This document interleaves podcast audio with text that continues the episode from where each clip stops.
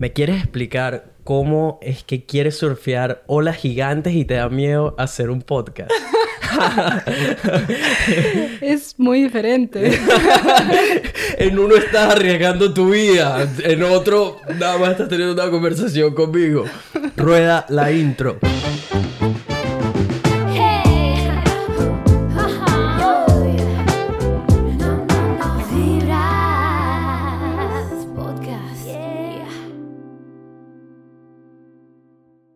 ¿Qué dice la gente? Buena vibra. Bienvenidos a otro episodio de Vibras Podcast, donde hablamos de puras vainas positivas. Mi gente, si son nuevos en esta plataforma, mi nombre es Nelson. Soy un venezolano que vive en Gold Coast, Australia, y me dedico pretty much a compartir las buenas vibras con el mundo. Usualmente tengo invitados especiales en esta plataforma. Hoy no es la excepción. Antes que nada, les voy a pedir que si todavía no son parte de esta familia Buena Vibra, ¿qué esperas? Golpea ese botón rojo, únete a Vibras Podcast, pero basta de manguangua y vamos a lo bueno. Nuestra invitada especial de hoy es una uruguaya de 26 años que vive en Golcos desde hace poco más de un año. Estudió Administración de Empresas en Argentina y Gestión Ambiental en Uruguay. Actualmente está haciendo un curso de fotografía y trabaja como surf coach. Démosle la bienvenida a la pro surfer Nicole Delger. ¿Cómo estás? Ay, muy bien, gracias. ¿Y vos? Bien, muy bien. Estás guapísima, déjame decirlo de una de entrada. Eres, por cierto, la primera persona que tengo de invitado en físico en los nuevos headquarters. Em, los otros invitados que he tenido han sido por, por FaceTime, Zoom Call, y la verdad que es un placer tenerte aquí como primera invitada desde que me mudé a Golcos. Eres, de hecho, de, vamos, vamos justo antes de, hablar un poco de, de, dónde creciste y cómo llegaste a Australia y todo esto, de cómo nos conocimos. Eh, resulta que tuve un trabajo con unas patinetas eléctricas que se llaman Evolve, brutalísimo tuvimos que venir a Kulangata cuando yo todavía estaba eh, viviendo en Brisbane para probar las patinetas, esto, aquello, para tener más o menos como un grasp de cómo se sienten y esto, porque tenemos que hacerlo en frente de video. Total que vinimos, éramos, estaba con, con mi amigo Mati, australiano, que es con una de las personas que vivo ahorita, y con dos panas más, estamos patinando por todo Kulangata. Para los que no saben, Kulangata es como la, el paraíso de Golcos, donde están probablemente las mejores olas de surf, todo esto, o sea, la verdad que es un pedacito de cielo en la tierra. Total que estamos teniendo un día brutal, estamos patinando por todo esto, hicimos una parada para discutir cosas de, del proyecto en sí y resulta que veo una chica guapísima caminando en nuestra dirección, pues estábamos como en un mirador llega y este, está vestida además súper como simple pero llamativo, con una boina, este, aquello, y eh, está viendo, chequeando las olas y qué sé yo. Total que la vi y solo pensaba, me encantaría hacerle unas fotos a, esta chica. Como que pensé, ¿será que voy y le digo no sé qué? Pero al, mismo tiempo estaba como, no, ¿sabes? ¿Cómo voy voy a decirle esto de la nada? ¿Qué sé yo? Total que se quedó te quedaste como uno o dos minutos ahí y de repente agarraste y te fuiste. Y a lo que ya te fuiste, le dije a mis panas, ya vengo y tal. Salí corriendo y, te hablé de la nada y tipo, hey, eh, me encanta cómo estás vestida, esto, aquello. Me encantaría hacerte una sesión de, de fotos en algún momento si, si tienes chance. Para mi sorpresa, resulta que hablas español. Que resulta que eras uruguaya. Total que hicimos contacto ahí. Eh, no nos habíamos visto, eso fue hace ya meses, no me acuerdo hace cuánto fue eso. Este, no, yo regresé a Brisbane, pasó todo esto, se dio la oportunidad para que me mudara aquí a Kulangata y ahorita me puse en contacto contigo otra vez te dije tipo, hey, estoy, estoy viviendo acá en... en o no, mentira, creo Nos que no encontramos en Diva. exacto, exacto. Yo, pero había pensado, dije, le tengo que escribir a esta chica y tal para ponerme en contacto con ella. Y no te había escrito, ya estaba, pero ya había comenzado a surfear todo esto y nos encontramos en el uno de los points de surfing en Diva y me da risa cuando fui, dije, Mario, justo, o sea, fue cuestión de segundos, pues además estoy tipo caminando al carro, tú estabas ya llegando a tu carro sí, y justo la, la vi así de, de, perfil y dije, mentira, es ella, sí, este, este, este es Nicole y tal, entonces como que fue, tuve un milisegundo donde dije, Marico, no la interrumpas porque está, ¿sabes? Se está a punto de ir, qué sé yo, capaz ni se acuerda de ti. Voy, voy y te toco, porque además ya estás montada en el cuarto, tipo, hey, Nicole, ¿cómo estás? ¿Te acuerdas de mí? Me viste con una cara de, tipo, ¿quién es este loco, Marico? O sea, y por un segundo en mi cabeza, tipo, sí, no se acuerda. Total que eso, ahí como que te dije, tipo, "Eh, el chico que fue a hablarte esto, aquello, la otra vez. Y te bajaste, estuvimos hablando un rato y bueno, a partir de ahí nos hemos vuelto a ver ahora, esta es como la tercera vez, no sé, que fuimos a surfear, compartimos un café, hemos hablado de la vida, de lo hermosa que es la vida, del surfing, de todo. Eh, eso es como nos conocimos. Ahora, Nicole, eh, que por cierto, sé que estás saliendo de tu zona de confort, que eres una persona que, como me habías explicado, te cuesta ser, ser extrovertida, ponerte ahí afuera, así que aprecio mucho que, que estés dispuesta, que hayas estado dispuesta a tener esta conversación, a abrirte un poco con el mundo y a compartir tu buena vibra, que tienes mucho para dar. Eh, cuéntanos un poco de ti, de, me explicaste que naciste fue en Brasil, ¿cierto? Sí, am, primero muchas gracias por la invitación, es un honor eh, estar haciendo este podcast con vos. Y Con vos, me encanta, me encanta vos. vos. sí, en verdad nací en Brasil. Eh, ambos mis padres son argentinos, mi madre y mi padre. Entonces nací allá y tuve una infancia increíble en un lugar que se llama Bucios, que es en el estado de Río de Janeiro. Ahí crecí como niña eh, y la verdad que fue hermoso eh, crecer rodeada de naturaleza, siempre al lado del mar y la verdad que estuvo increíble. Y luego me mudé, a los 13 años me fui a vivir a Uruguay con mi hermano mellizo y mi mamá, que tengo un hermano mellizo que lo amo con toda mi alma. Sí, sí, qué- qué locura que estén viviendo ahora en lugares completamente diferentes. ¿Dónde está él? Sí, él está viviendo en Uruguay ahora. Ok. Y es la persona que más extrañas. Es la persona que más extraño. Tenemos una conexión increíble. Hablan todo el tiempo, están constantemente hablando. Sí, estamos constantemente hablando. Ok. Em, pero sí, lo extraño a morir y, y bueno, a él y a toda mi familia ya Mm. hace bastante tiempo, pero nada, igual súper feliz de estar acá, es un sueño hecho realidad. Claro, estás cumpliendo sueños, estás viviendo tu sueño, porque Sí. este era uno de, de tus sueños más grandes, como me habías explicado. Sí, Total exacto. que eso, se mudaron a Argentina después de ahí. Eh, nos mudamos a Uruguay. A Uruguay. Sí, y, y ahí crecí, eh, pasé toda mi adolescencia en Uruguay y fue como que sentí como que era mi, mi hogar. Eh, después de vivir en Brasil, eh, después de Bucios, viví tres años en Río de Janeiro, en la ciudad, y no me gustó porque era un poco bastante inseguro y es como que sentí que perdí mi libertad.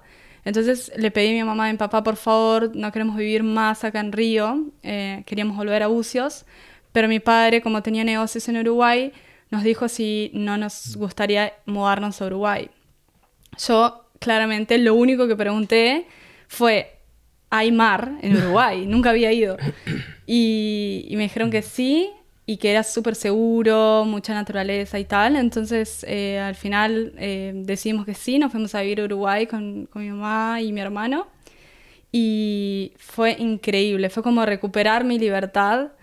Eh, todo súper natural, la gente honesta, súper amable. eh, fue increíble. El, el mar es muy lindo. Y bueno, y ahí crecí eh, hasta convertirme en adulta, eh, ahí en Uruguay, en Punta del Este. Y es como que siento, yo me siento uruguaya realmente. Y tu acento también me dice que eres uruguaya. Sí, que- soy súper uruguaya a muerte. Y ahí aprendí a surfear aparte en Uruguay, que siempre lo había querido hacer y, y tuve la oportunidad en Uruguay y, y desde que lo hice por primera vez me enamoré totalmente. Entonces como que siento como Uruguay en el alma. claro, le tienes mucho cariño. Sí. Luego de Uruguay viviste en, en otros lugares también, me habías comentado. ¿Cómo? Eh, sí, me fui a los 20 años, me fui a vivir a Costa Rica. Que, Por tu cuenta. Fui con un novio que tenía, pero terminamos enseguida. Dos meses después que llegué a Costa Rica, terminamos. En fin, eh, no era para hacer. Mm. Eh, pero bueno, fui con eh, uno de mis sueños eh, y mis como metas de competir. Y en Costa Rica competí el circuito nacional. Así que eran seis meses de competencias, un mes en cada playa diferente, que fue una oportunidad increíble. Pude, pude conocer eh, las playas todo alrededor de Costa Rica, el Caribe, la parte del Pacífico, unas olas increíbles. Espectaculares, ¿no? Espectaculares Ah. las olas. La gente es totalmente pura vida. Sí, O sí. sea, Costa Rica es pura vida. O sea, me enamoré de la cultura, la gente, las olas. Eh, la verdad que llevo con mucho, mucho cariño Costa Rica. Fue una experiencia increíble. Estuve un año, un año ya. Y bueno, después me fui a vivir a Argentina. Eh, empecé a estudiar administración de empresas en Buenos Aires, pero mm, mm, no, no era para mí, realmente como, era como un pez afuera del agua, porque por primera vez estaba viendo un lugar lejos del mar Los del mar. y no, no podía surfear muy seguido, cada tanto me iba a Mar de Plata, pero cada meses. Eh, y la carrera que estaba haciendo de administración no me gustó, como no era mi onda y como que vida ciudad no, no era para mí. Me hizo crecer mucho, aprender y darme Claro. cuenta que darme cuenta que era lo que quería en verdad y que para toda mi vida se veía algo que tenía seguridad, es que tenía que vivir siempre al lado del mar. Entonces, nada, fue muy, muy linda experiencia para también crecer. Sufrí mucho, pero al final saqué cosas positivas de. Sufrí mucho, lloraba todos los días, pero también, también hubo cosas buenas. Sí, sufrí mucho, pero bueno. Ahí al final dejé la carrera y decidí volverme a Uruguay y irme a vivir a Uruguay nuevamente. Eh, y siempre me encantó la conservación ambiental y mm, entonces como estaba buscando alguna otra carrera que me interesara, entonces por eso decidí estudiar eh, gestión ambiental en, en Uruguay. Y nada, la verdad que fue muy lindo, me gustó mucho la carrera, eh, hice nada más que un año eh, porque mis ganas de viajar superaron. apoderaron. sí, se apoderaron de- del panorama. Eh, Eh, pero fue una experiencia hermosa porque por primera vez eh, tenía mi casa para mí sola en Uruguay, que antes vivía en la casa de, mi padre y de mi madre. Eh, entonces alquilé una, una casita en, la barra eh, donde empecé a plantar por primera vez. Tenía una huerta en la que empecé a cultivar mis propios alimentos, a conectarme con naturaleza y como cultivar tus propios alimentos es único. Es, es como una, una felicidad, como cosechar y después ir a... a- ver los resultados. Exacto, es como que es todo hecho con amor. Entonces, Mm. como que realmente Sabes tiene. exactamente de dónde viene, quién lo hizo, Sí, el lo, cariño que lo aprecias puso, sí. mucho más. Cada bocado es tipo, ay, Ay. Esto viene de mi jardín, ¿sabes? Ah, lo regué con todo el amor ahora lo estoy comiendo. Así que, nada, fue increíble. eh, aprendí muchísimo en la carrera también, eh, pero soy mucho más de, de accionar más que estudiar. Eh, Empecé a mm, organizar limpiezas de playas en, en Punta del Este eh, y me encantó involucrarme con la concientización ambiental porque siento que hace falta, principalmente en, en Latinoamérica, se ve mucho. Acá, por ejemplo, en Australia no se ve tanto, es como que todo súper limpio, pero mm, tanto en, en Uruguay como en Argentina, en Brasil, cuando entran temporales muy fuertes, se llena la playa de, de plástico, basura por todos lados. Y, y es como que es cruda la realidad, lo ves. Y yo y todos los surfistas que vamos a las playas, a las playas todos los días y, y estamos viendo eso, como que es es súper triste, entonces quis- quise empezar a, um, hacer algo al respecto y a um, envolverme con la comunidad y realizar algo para poder concientizar que las personas estén más eh, conscientes al respecto y que sepan qué pueden hacer para cambiar eso, eh, en qué pueden ayudar en el día a día, sin necesidad de, de hacer un gran cambio, solamente con las pequeñas cosas en tu estilo de vida, tus decisiones, lo que compras, eh, a dónde vas a comer, eh, la ropa que, que elegís usar y comprar, como que todo tiene una huella. Entonces sentí que era muy importante accionar y hacer parte de eso. Y nada, la verdad que me hizo aprender muchísimo y me dio una satisfacción enorme. Qué bonito eso porque, porque se requiere, ¿no? Se requiere personas que pongan la iniciativa y más allá de que digan que, hey, tenemos este problema, también motiven a que la gente tome acción de tipo, hey, este es el problema y esto es lo que podemos hacer para aliviarlo o hacer eh, la situación un poco menos dolorosa o mejor. ¿Qué recomendaciones le darías a una persona que está escuchando esto ahorita y dice, ok, ¿qué, qué puedo hacer yo hoy para para hacer el mundo un poquito mejor, ¿qué recomendaciones le darías a esas personas? yo recomiendo mucho, eh, principalmente con la alimentación, eh, lo que compramos cada día hace mucha diferencia, porque el consumismo hoy es enorme y, por ejemplo, cuando vas a hacer compras de supermercado, tratar de reducir todo lo que es el plastic packaging. Em, puedes comprar eh, a granel, ir a, mm, a las tiendas de, mm, que venden como a granel, viste que puedes ir con tu propio container y hay miles de cosas que puedes comprar. Todo lo que son semillas, arroz, azúcar, eh, nueces, todo tipo de, de comida que generalmente uno lo compra en supermercado, que tiene un envase de plástico que solamente sirve para conservar ese producto y cada vez que lo usas, lo rompes y lo tiras a la basura y no tiene ningún eh, fin más que eso, eh, cada, cada vez que lo compras a granel y no lo compras, es como una cosa menos, un plástico menos que estás eh, que no estás utilizando, que hace mucha diferencia.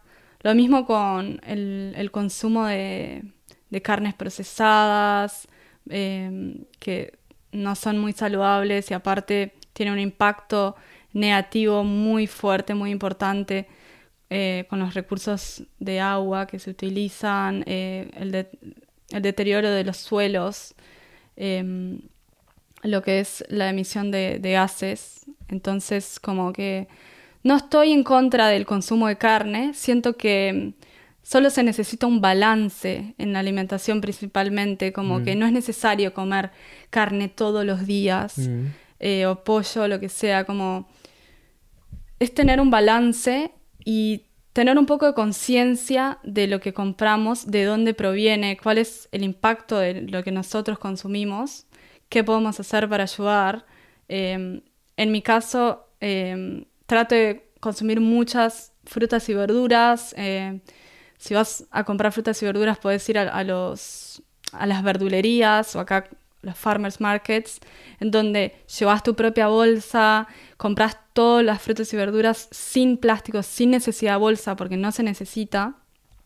Pones todo en tu propia bolsa, em, aumentando la ingesta de frutas y verduras.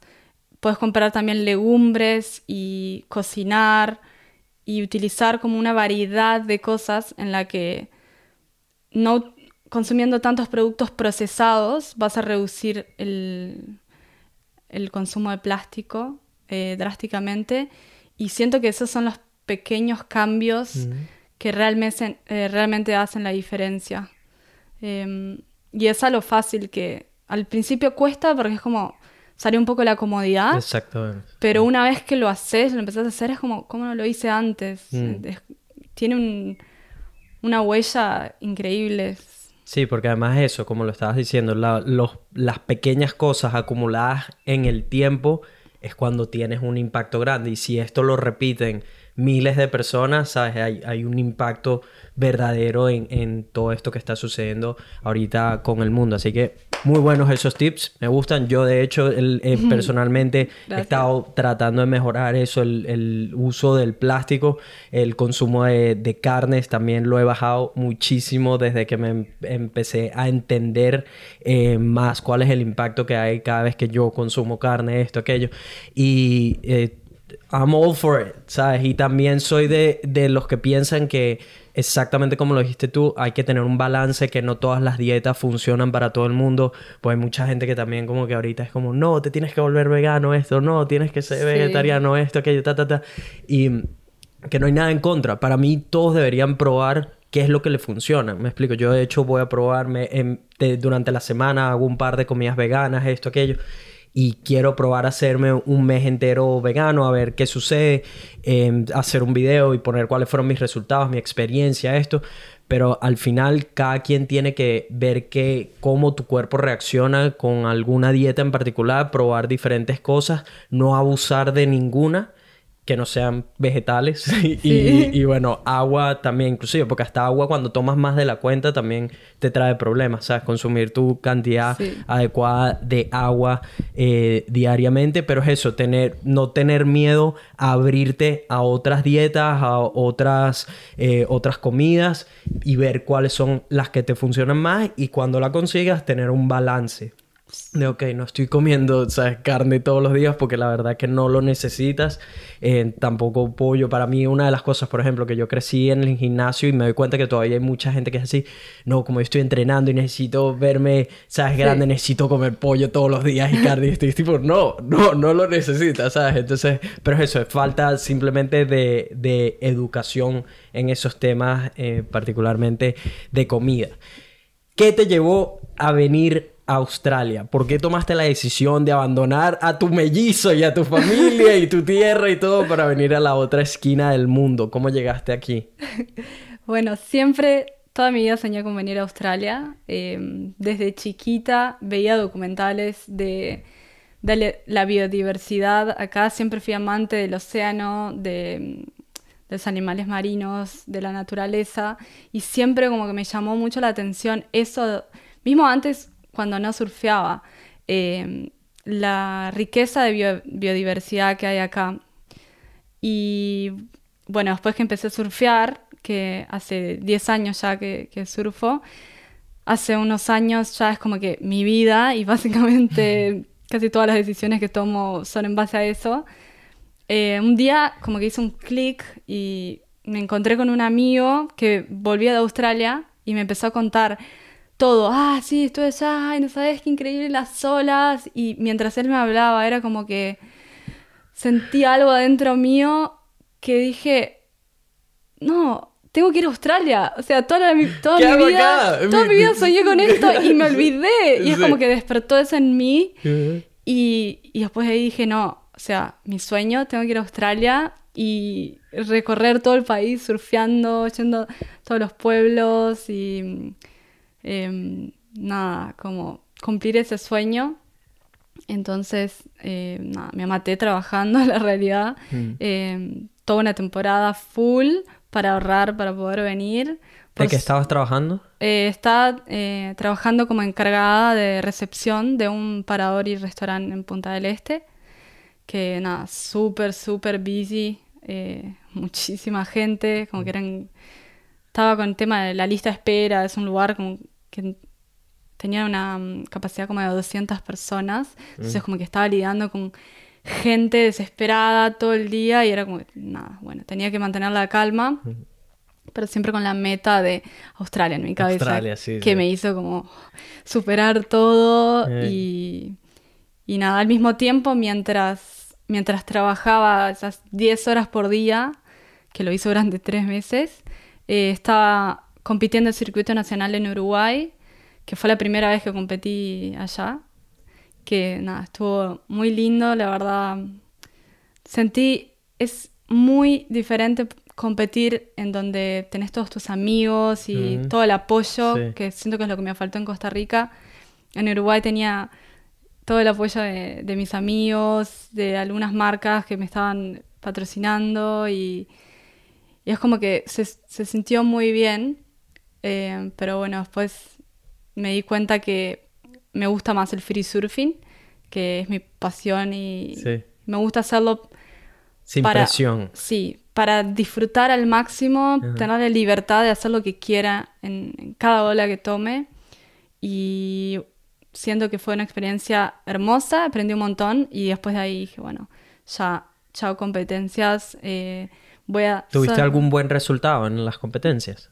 Eh, sí, la- el último campeonato que, que tuve justo el último mes antes de, de venir a Australia, eh, gané, salí como campeona. Qué crack. Qué crack. Gracias. Eh, sí, fue, fue re loco. Fue justo en la playa donde aprendí a surfear, en el Emir. Qué Entonces, bonito como- eso, ¿no? Como Sí. la vida da toda esa vuelta, ¿sabes? Te vas a vivir a diferentes lugares, esto. Y regresaste al sitio donde aprendiste y te llevaste un trofeo ese día. Qué, qué fino, Sí. qué fina esa vuelta que dio ahí la vida de reencontrarte con el lugar que te enseñó a surfear y, ¿sabes? Llevarte en un campeonato, qué fino. Total que llegas, te matas, trabajas, todo esto, ahorras, logras llegar aquí a Gold Coast hace eh, poco más de un año. ¿Cómo ha sido tu experiencia desde que llegaste a Gold Coast? ¿Con qué te encontraste? ¿Qué has aprendido? ¿Qué... Háblanos de toda esa experiencia. Wow, la verdad, súper intenso. Siempre has estado en Kulangata, por cierto. Siempre he estado en Kulangata. Ok. Eh, llegué sin conocer a nadie, básicamente. Eh, vine con una agencia que me ayudó con todo el papeleo y como me dieron muchas, eh, muchos consejos. Eh, entonces llegué, me contacté con esta agencia Dingos que me ayudaron con todo. Eh, y tenía una conocida que me dejó quedarme en su casa la primera semana, que eso me salvó. un montón, Luz, sí. sí, una divina. Y bueno, llegué, no lo podía creer, estaba totalmente enamorada de, de todo, de Australia. Eh, fue como súper challenging eh, el tema del, del lenguaje. Yo hablaba inglés. ¿Tenías inglés? Tenía un inglés, pero medio básico, no fluido. Mm. Y vine a hacer un curso de inglés primero. Entonces como que al principio eh, era difícil. eh, y vine con un presupuesto justo, no vine como "Oh, con un montón de plata. Sí. Entonces como llegué como un poco con la presión de al mes empezar a buscar trabajo, conseguir un trabajo para estabilizarme, Mm. conseguir un lugar para, para alquilar, para vivir. Sabía que quería vi- vivir en Kulangata porque ya había averiguado, era el, el mejor lugar de olas en Sí. Gold Coast. Entonces como dije, mismo que mi escuela eran surfers, que es el lugar a una hora tipo más city, Mm. dije, "Ta, tengo que vivir en la cuna del surf, en donde Sí. pueda despertarme e ir a surfear todos los días sin- Claro. sin, necesidad de tomarme un ómnibus o, o lo que sea. Sí. Y de última viajo para estudiar o para trabajar, pero tengo que vivir ahí en la playa. Y siento que fue la mejor decisión que tomé, quedarme en Kulangata. Y mm, la verdad, increíble, agarré muchísimos sueles, tuve eh, como mucha suerte, porque este año fue un año increíble olas. No pararon de entrar ciclones. A las dos semanas que llegué, entró un ciclón como de, no sé, seis pies o siete pies. Sí, algo así. Y, y yo estaba súper emocionada, no lo podía creer. Es como que fui a Kirra, justo del lugar donde nos conocimos. Ok. Ahí. ah.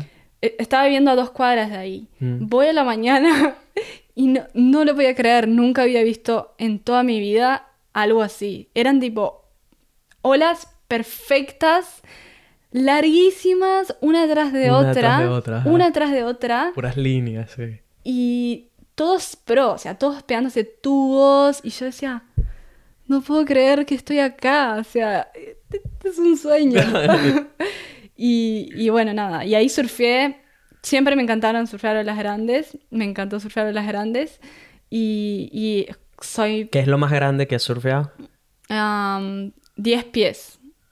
Más o menos 4 metros. Que es serio. Es, un tamaño serio. 10 pies es serio. Es lo máximo que he surfeado, sí. Es ¿En serio. dónde fue eso? Em, en Lennox Head. Ok. que es a una hora de acá. Sí. Ahí he surfeado. Un poco más al sur de, de Gold Coast. Sí, exacto. Total que llegas, empiezas a surfear. Cuando llegaste, una de las cosas que siempre le pregunto a los latinos es con cuánto dinero llegaron aquí para que si hay alguien que esté viendo esto, que tiene pensado venir, más o menos tenga una idea con cuánto dinero se pueden venir. ¿Con cuánto dinero llegaste aquí a Australia? Llegué con 3 mil dólares americanos. Ok. Que son Y- como cuatro mil y algo australianos, más o menos. Sí, exacto. Y se me fue volando. Madre, Eso es lo que le digo a la gente siempre, de que, hey, tienes que estar activo, porque en Australia el dinero se va casi respirando. Respiraste, se fueron 100 dólares, Sí. ¿sabes? Entonces hay que, hay que estar activos con eso. sí. Cuando llegaste, eh, ¿qué trabajos tuviste? ¿Qué trabajos has tenido desde que has estado aquí en, en Kulangata? Eh, primero trabajé como mm, mesera eh, en un lugar durante un mes que no me gustó mucho como el lugar, como la, la energía y tal. Mm. Después de ahí conseguí un trabajo en un bar en New South Wales, en un lugar que se llama Maudenba, que es como una, eh, un pueblo que no es en la playa, que ahí estuve trabajando como ocho meses. Ah, ok, entiendo. entonces. Sí, y fue, fue muy lindo, la verdad, porque me, fue una oportunidad increíble, crecí un montón, ellos me ayudaban, me daban muchísimas horas, yo di todo de mí. Y sea algo que, mm, que siento que todos los, los viajeros y toda la gente que viene a Australia es que si vos sos trabajador y realmente te esforzás y haces lo mejor de vos, tenés todo para crecer y que te vaya súper bien, porque acá aprecian muchísimo que seas trabajador y que te esfuerces, porque como que es tan fácil la vida acá que es la realidad, que si tenés mucho trabajo, muchísimo trabajo.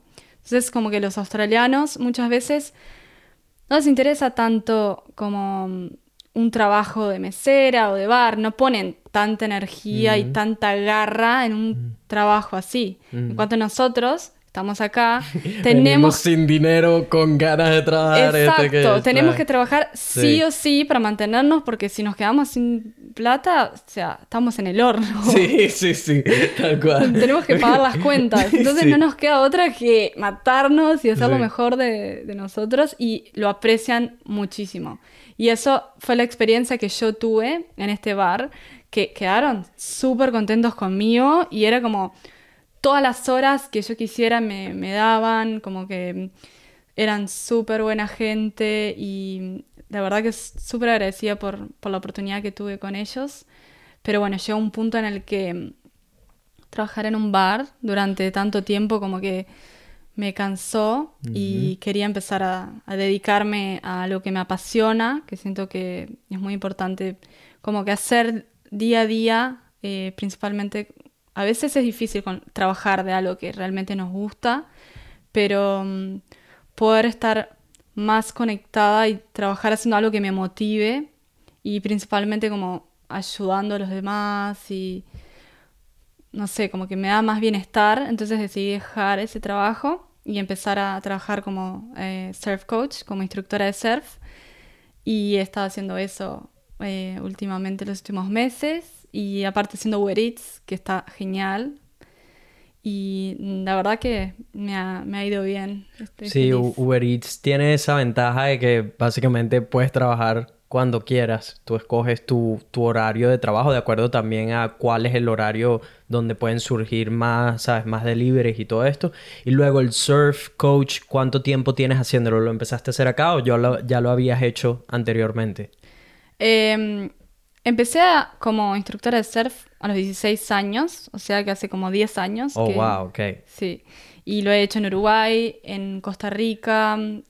He sido eh, surf coach y dado clases privadas en Uruguay antes de venir.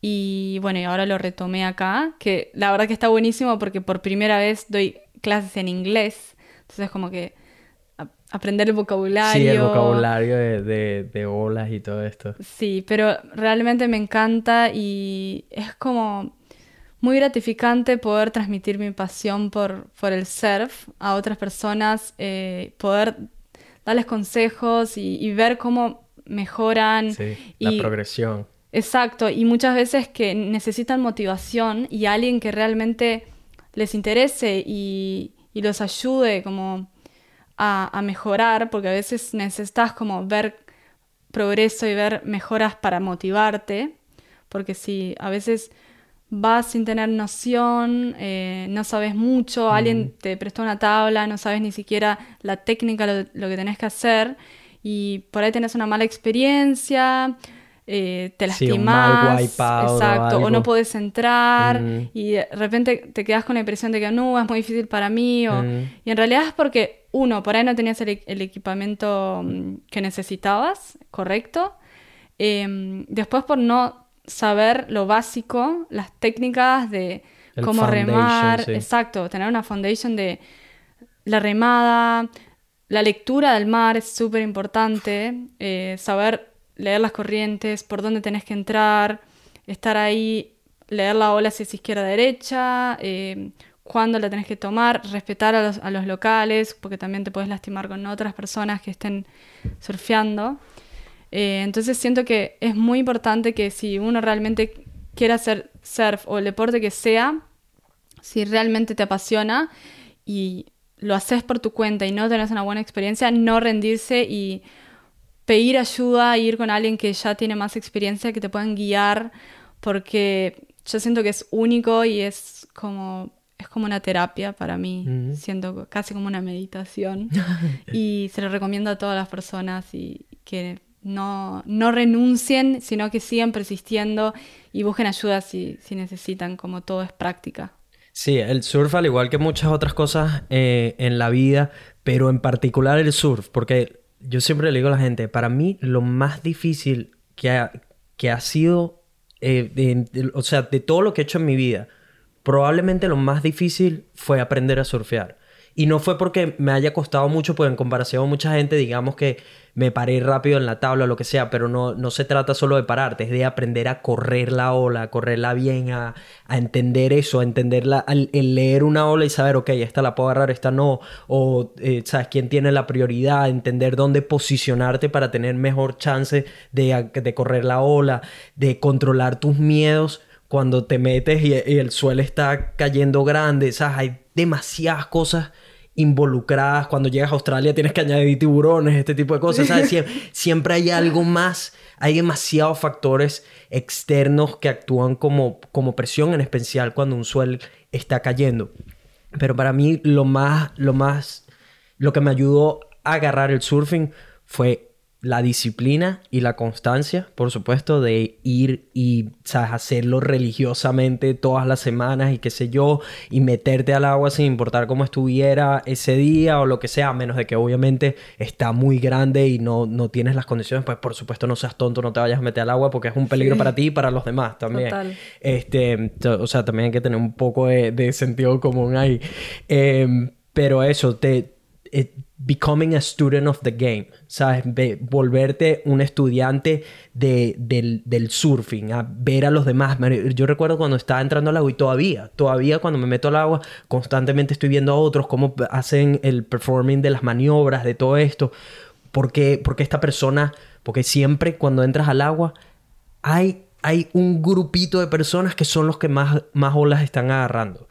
Siempre. Vas, vas, lo ves bajando en la ola y de repente tú tienes rato esperando y están otra vez montados en otra ola y, es tipo, marico, ya va, te acabo de ver en una, ¿cómo ya llegaste atrás arriba? Entonces es eso, volverte un estudiante del surfing como tal, ver qué es lo que están haciendo estas personas, qué tipo de tablas tienen, por qué esta persona cuando da dos, dos brazadas ya está montado en la ola, por qué se posiciona donde está, ¿sabes? ¿Por qué la gente no se le mete en la ola también, ok, este es un local, este es un pro, lo que sea, o entender quién es cada quien en el lineup, porque en el lineup además tienes pros, tienes los grooms, tienes eh, los, los, old school, tienes los locales, tienes los surfistas buenos pero que solo están de paso, tienes los que están aprendiendo, ¿sabes? Entonces es eso, identificar quién es cada quien también en el lineup para que tú te puedas posicionar mejor y sepas cuándo también puedes o no tirarte en una ola, eh, pero es eso, siempre ha sido becoming a student of the game para poder entenderlo mejor y poder progresar más rápido. También yo soy, soy una persona muy curiosa y para mí cada vez que veía a esta, a esta gente corriendo olas, todo esto, cuando salía, buscaba alguno que estuviera solo y porque, porque entiendo, entiendo que hay veces que de repente te da pena llegarle a un surfista pro y qué sé yo, y decirle tipo, hey, ¿tienes algún consejo? qué sé yo, ¿sabes? hay gente que de repente ni siquiera le gusta como hablar con alguien que está recién empezado, qué sé yo, le parece muy tonto tener que dar consejos a alguien que está aprendiendo. Pero siempre fue eso, sin importar, o sea, dejaba ese miedo a un lado y era como más poner tu ego en check y ir tipo, hey, sea que me puedes dar un consejo, estoy aprendiendo esto, aquello, ¿qué, qué me dirías? Me acuerdo preguntarle cuando estaba aprendiendo el pop-up, de preguntarle a la gente, ¿cuándo sé que me tengo que parar? Marico, y ese es algo difícil de, de explicar cuándo es el momento exacto de levantarte. Y recuerdo que la respuesta que me dieron, por lo menos nueve de cada diez personas que le había preguntado, eso tú lo sientes. Esa, esa era la respuesta que me da.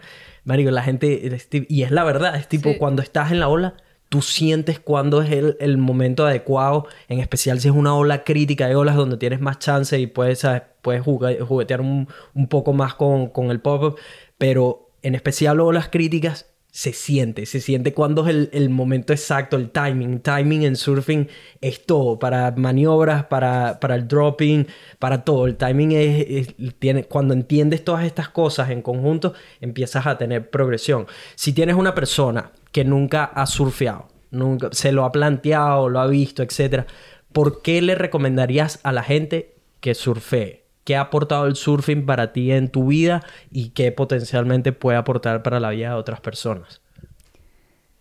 Em, me parece que la conexión con uno mismo y la conexión con la naturaleza, con el océano, porque em, siento que cada vez más eh, todas las personas estamos muy como apresuradas en, en, nuestro estilo de vida y como con tantas cosas para hacer.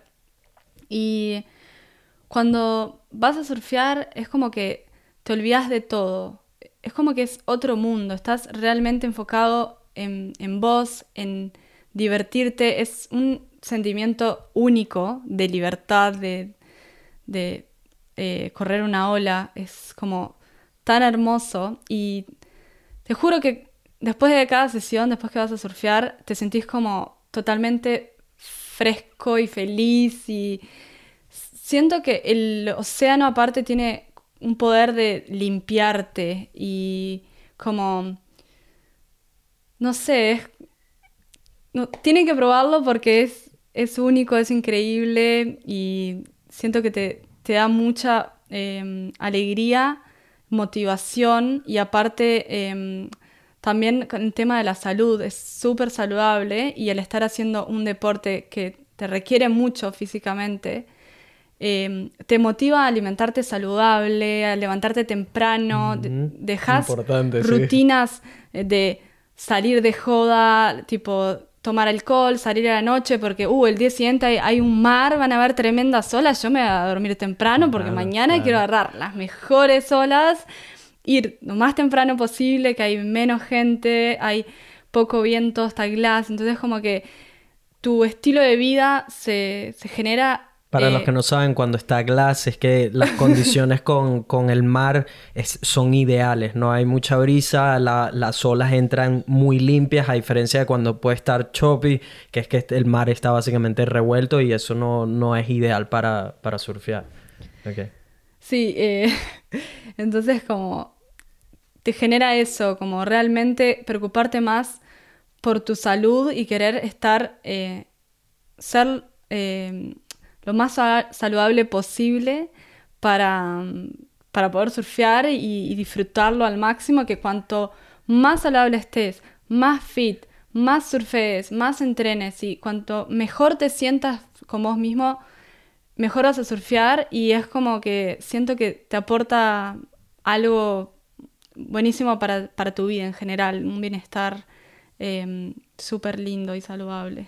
Me da risa que estés eh, mencionando estas cosas, pues estas son como factores externos, digamos, o adicionales que vienen en conjunto con el surfing. Cuando empiezas a tomártelo más en serio y no eres un, surfista esporádico, ¿no? Que eso fue uno de, mis, de mis cambios más grandes de vida. Yo, yo no soy una persona que consuma mucho alcohol. De hecho, no, no me gusta decir que no tomo, sino que tomo rara vez tomo. Eso es porque no, pues si me provoca lo hago ya y esto, aquello, pero todo eso viene a raíz del surfing, de cuando me lo empecé a tomar mucho más en serio.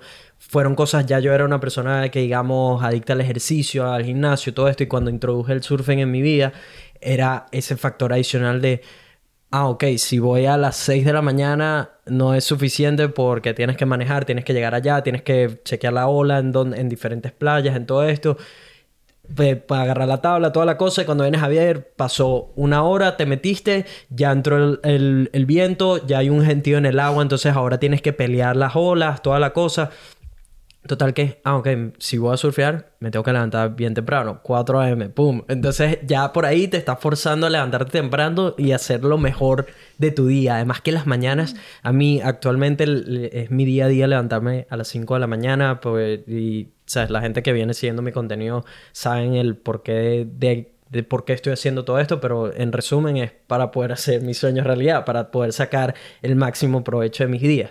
Pero la, la única cosa, antes de que yo tuviera este pequeño momento de realization de, oh, ok, me tengo que levantar temprano si quiero hacer mis sueños realidad y trabajar duro y todo esto, fue con el surfing. Era de tipo, ah, ok, si quiero hacer lo mejor de mi sesión de surf, tengo que levantarme temprano, llego entre los primeros, está, las condiciones están perfectas, hay olas para los que estemos ahí y, ¿sabes? No, no hay problema y disfrutas lo máximo en la mañana. Cuando la gente ya se está metiendo, ya tú estás cansado que te quieres, te, te vas a salir para descansar para el siguiente set que la gente ya se está saliendo porque está cansada ahora de que ellos habían entrado después que tú, ¿sabes?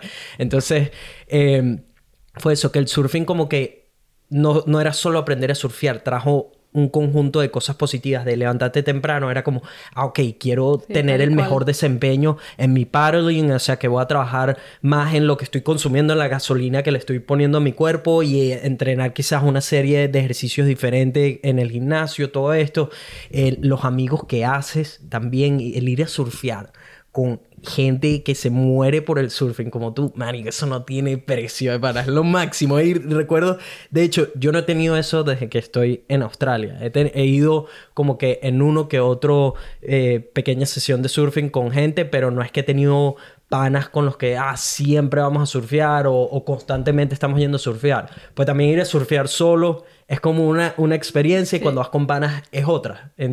son como dos cosas distintas que en mis ojos es bueno tener ambas de vez en cuando, ¿no? Y, pero eso, como el, el recordarme, pues ahorita llego aquí a la playa que vivo a nada, que es un sueño hecho realidad, y ver a, la gente, a los chamos entrar con su grupito de panas y toda la cosa me hacen recordar demasiado mis momentos con mis panas. Y además, 4 a.m., ir a buscarlos a todos, no sé qué, manejar hasta la playa. Estamos de camino a la playa y no paramos a hablar de surfing, ¿sabes? de lo que va a suceder, de lo que no, de que cómo van a estar las condiciones, de esto, aquello. Después, ¿sabes? Meterte al agua, estás en el agua, están disfrutando, a veces hasta comparte ojo las companas, esto. Salen del agua, hablar de toda la sesión, de cómo fue, y la conversación puede durar de aquí hasta que manejes de vuelta a casa y lo estés dejando, ¿sabes? Eh, es un mundo, la verdad, que es muy, muy adictivo pero muy positivo, porque el, surfing solo aporta, aporta, aporta y rara vez se lleva algo de ti, me explico, es como la manera en que lo ves, un, un pacto que tienes con la naturaleza de, hey, tú y yo hoy tenemos una cita y la vamos a pasar brutal y como no estés, ¿sabes? jugando con el día que la naturaleza lamentablemente no está para tu nivel o, o no está para meterse al agua y aceptes que en el momento en que estás ahí hay cosas que se salen de tu control, me explico, y, tienes que mantenerte en calma también en muchas situaciones que puedes tener, cuando te revueltes con una ola y tienes que pasar un rato bajo el agua, todo esto, esta situación de estrés, de miedo. Además, recuerdo cuando estaba aprendiendo y tener esos wipeouts o cuando has ido a surfear y está cayendo un sol decente y tienes un wipeout que puedes pasar parecen a veces minutos debajo del agua y cuando vienes a ver fueron unos segundos, ¿sabes?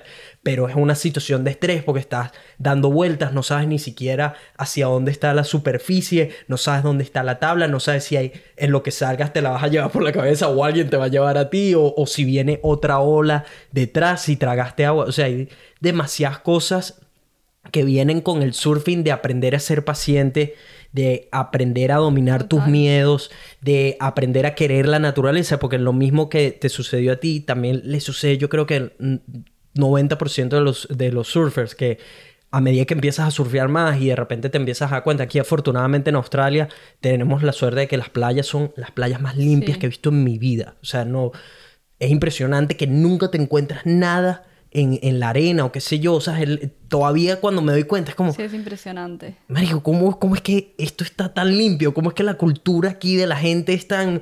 que es lo ideal, es lógico, debería ser lógico, pero lamentablemente no es así. La realidad es que em, cuando vas a Indonesia, a Filipinas, a, eh, inclusive a Venezuela, Sudamérica, te encuentras que mm, las playas están repletas de basura, todo esto. Entonces aquí la verdad que somos muy afortunados con eso, pero mientras más te involucres con el surfing, más quieres cuidar de esos lugares, ¿no? Más quieres... Este es el lugar que donde la naturaleza y yo tenemos citas constantemente coño, más me vale tenerlo limpio, más me vale hacer lo que pueda y concientizar a la gente que pueda de que lo cuiden también para que pueda continuar disfrutándolo y, en el futuro también siga proveyendo olas y buenos momentos para otras personas, ¿no? Para las siguientes generaciones. Pero es, está muy bonito todo lo que estabas compartiendo ahí. Ahora, digamos que una persona está recién empezando eh, a surfear. ¿Qué consejos tienes para esa persona que está recién nueva, tienen su tabla, se han metido al agua un par de veces? ¿Qué, ¿Cuáles son los tips que tienes para, para ese novatico? Em, bueno, primero que nada, em, aprender eh, cuáles son o sea, las mejores playas, las mejores condiciones para poder surfear, porque puedes tener el equipo, puedes tener todo, pero si no sabes dónde es la, la ola para tu nivel, eh, ya se va a complicar. Entonces, por ejemplo, según tu nivel, eh, ver eh, las playas que tenés alrededor, elegir una que sea más accesible, que no, no, hayan olas muy grandes o, tampoco muy gordas, ¿viste? Como que tengan fuerza, pero más que nada olas largas en la que tengas tiempo, porque el tema del surfing es que agarras una ola y muchas veces es una ola tan corta que no te da tiempo para hacer nada. Entonces como eso, ir al lugar indicado con las condiciones eh, para tu nivel de surf. Em, si, uno puede tener clases con una persona, eh, con un coach, alguien eh, que sabe con experiencia, yo lo recomiendo muchísimo. Yo lo he hecho con coach y eh, profesionales que me ayudaron a mejorar mi nivel, que con videoanálisis que te filman, te puedes ver, corregir tus errores muchísimo más rápido. Em, eso yo lo recomiendo a full, pero eh, eso me llevó años para lograr. Al principio era, eh, no tenía tanto presupuesto, entonces era todo a huevo, diríamos. Como yo a huevo. me encanta eso, a huevo. Pero sí, si no, em, ver videos en YouTube. Hay muchísima información. Entras a, YouTube, puedes poner tutoriales de técnicas para para el pop-up, para pararte, para um, hacer el bottom turn, para empezar a hacer maniobras. Entonces, como que si uno no puede tener un coach personal, eh, hay muchísimo, muchísima información online que puedes disponer gratis, que es, como vos decías, un estudiante del surf. Estar siempre em, investigando, viendo videos, eh, ver te ayuda mucho para, um, para aprender qué es lo que tenés que hacer, tener como guía.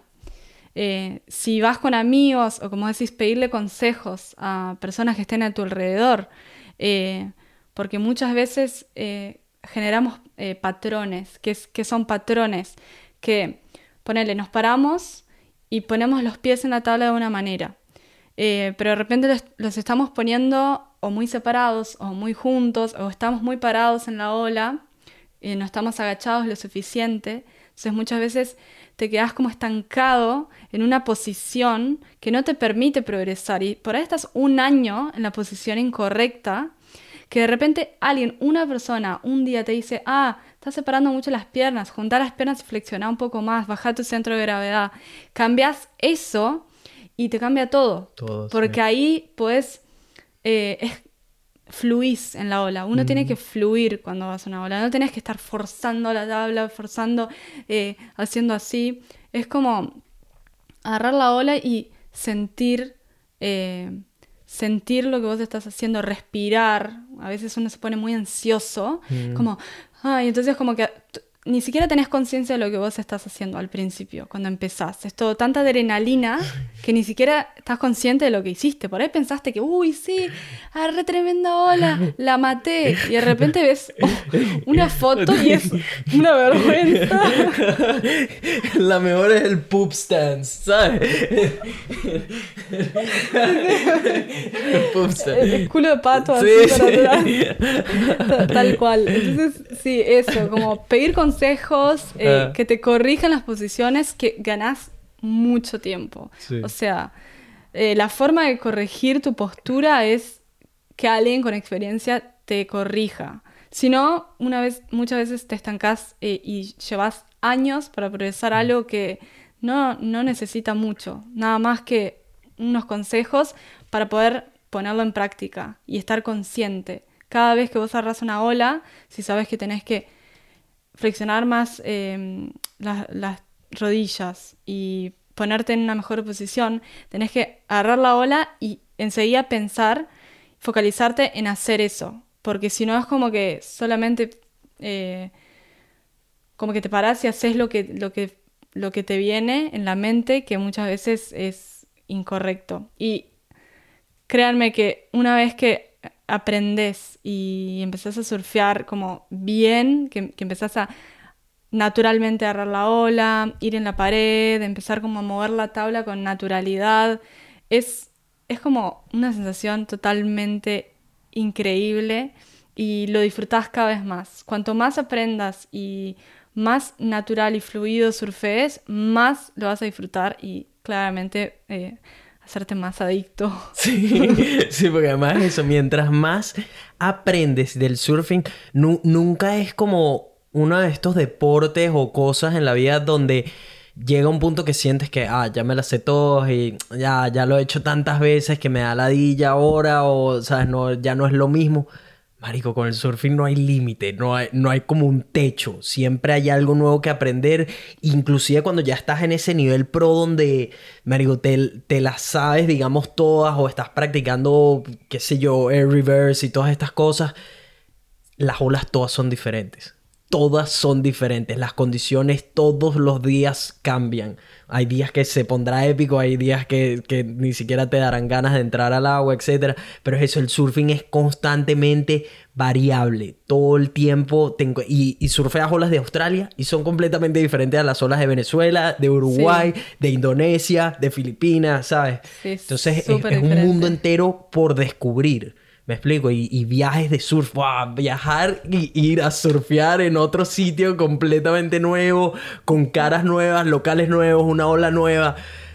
Eso, eso es de los mejores highs que puedes tener en la vida como surfer, ¿no? Ya que las veces que he ido a surfear en otros países, en otros eh, locations, cuando llegas ahí la emoción es como, es casi como las primeras veces otra vez, ¿sabes? De tipo, oh, estoy nuevo en la playa, pero esta vez sí sé qué hacer, esta vez, ¿sabes? No la va a pasar más, vine a disfrutar con madre naturaleza. Entonces, es muy fino.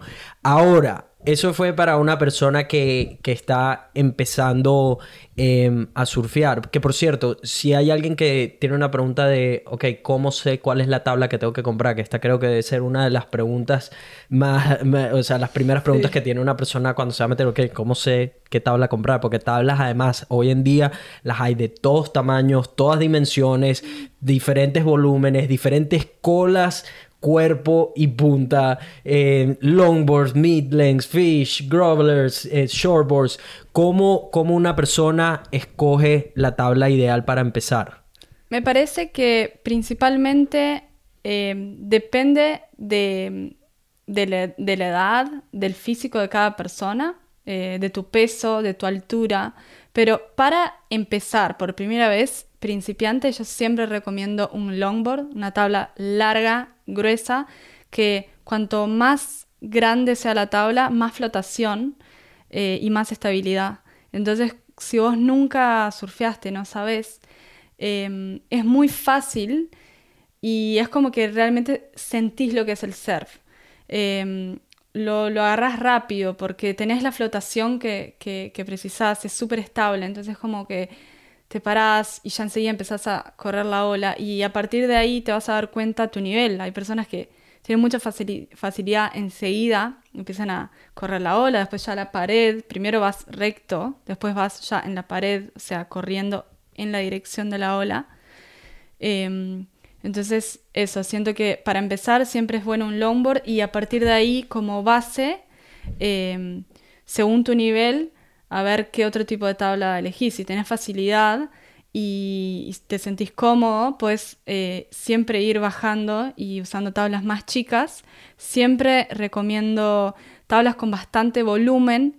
Volumen es em, eh, la cantidad de litros que tiene la tabla, que es la flotación. Entonces, si vos pesás 80 kilos, eh, si tenés una tabla de 25 litros, digamos, no tiene eh, la flotación necesaria para tu peso. Entonces, como eso puedes entrar, hay páginas de internet que vos entrás, pones calcular eh, litraje de tabla, por ejemplo, eh, o medidas. Entonces ahí puedes encontrar una guía, pones tu peso, tu altura y te dice más o menos cuántos litros necesitas para tu tabla, la mm, la medida de lo que es de largo según tu altura. Mm. Eh, depende cuando sos principiante, eh, se recomienda un poco más larga, como que empezás a usar tablas cortas una vez que ya sabes eh, y ya estás corriendo la pared de la ola y ya a empezar a hacer maniobras, a moverlo un poco más.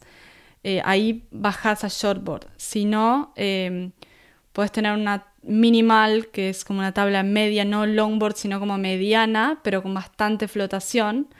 Y según tu nivel y cuanto, mm, según cómo te sientas, puedes ir bajando. Pero siempre recomiendo eso, tener como guía, si, si no sabes o no tenés amigos que surfen, eh, entrar a internet y fijarte cuál es la, mm, la medida según tu altura, según tu peso, para tener una tabla que te pueda responder no sea cosa que te gastes no sé cuánta plata en una tabla y que de repente te hundas o que flote demasiado. Entonces, como eso me parece que hay que tener en cuenta cuando uno va a comprar el, equipo. Sí, tal cual, porque siento que em, primero, para entender cuál es la tabla que mejor va contigo, con tu maniobra y todo esto, tienes que probar diferentes tablas, ¿no? Pero cuando estás empezando, lo, por ejemplo, lo que me sucedió a mí y lo que veo que le pasa a mucha gente también es que todos se enfocan en cuál es el tamaño de la tabla. No, ese es un 6.1, ese es un 6, un 6.0, 5.10, eso es todo.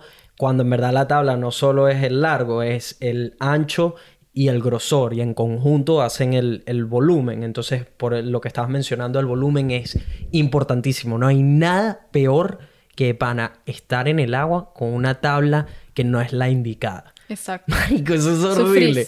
Es horrible. Si es una tabla que flota demasiado y entonces todavía estás aprendiendo y no puedes hundirla, no puedes hacer bien el dog dive y las, las olas te siguen llevando hacia atrás y qué sé yo, cuando no flota nada y solo te estás hundiendo y de broma y puedes salir a hacer el paro. O sea, es horrible. No, y tratas de agarrar la ola y todo el mundo pasa por enfrente como si nada. Entonces eso, el, el volumen más, más que inclusive el tamaño eventualmente y ya cuando empiezas a agarrar un poco más de nivel, probar diferentes tablas, ¿sabes? De ver qué va mejor contigo, acordarte de cuáles eran las medidas de alguna tabla. Porque eh, una cosa que, que, he visto que hace mucha gente es de repente rentar tablas y probarlas y ver, ah, ok, estas medidas me funcionaron, esto sí, esto no. Y de repente puedes hasta mandarte a hacer una tabla cuando, cuando ya llegas a un nivel fino donde un shaper te hace una tabla ideal para ti, para tu peso, para tu habilidad, para tu capacidad de maniobras y la progresión que, estás teniendo.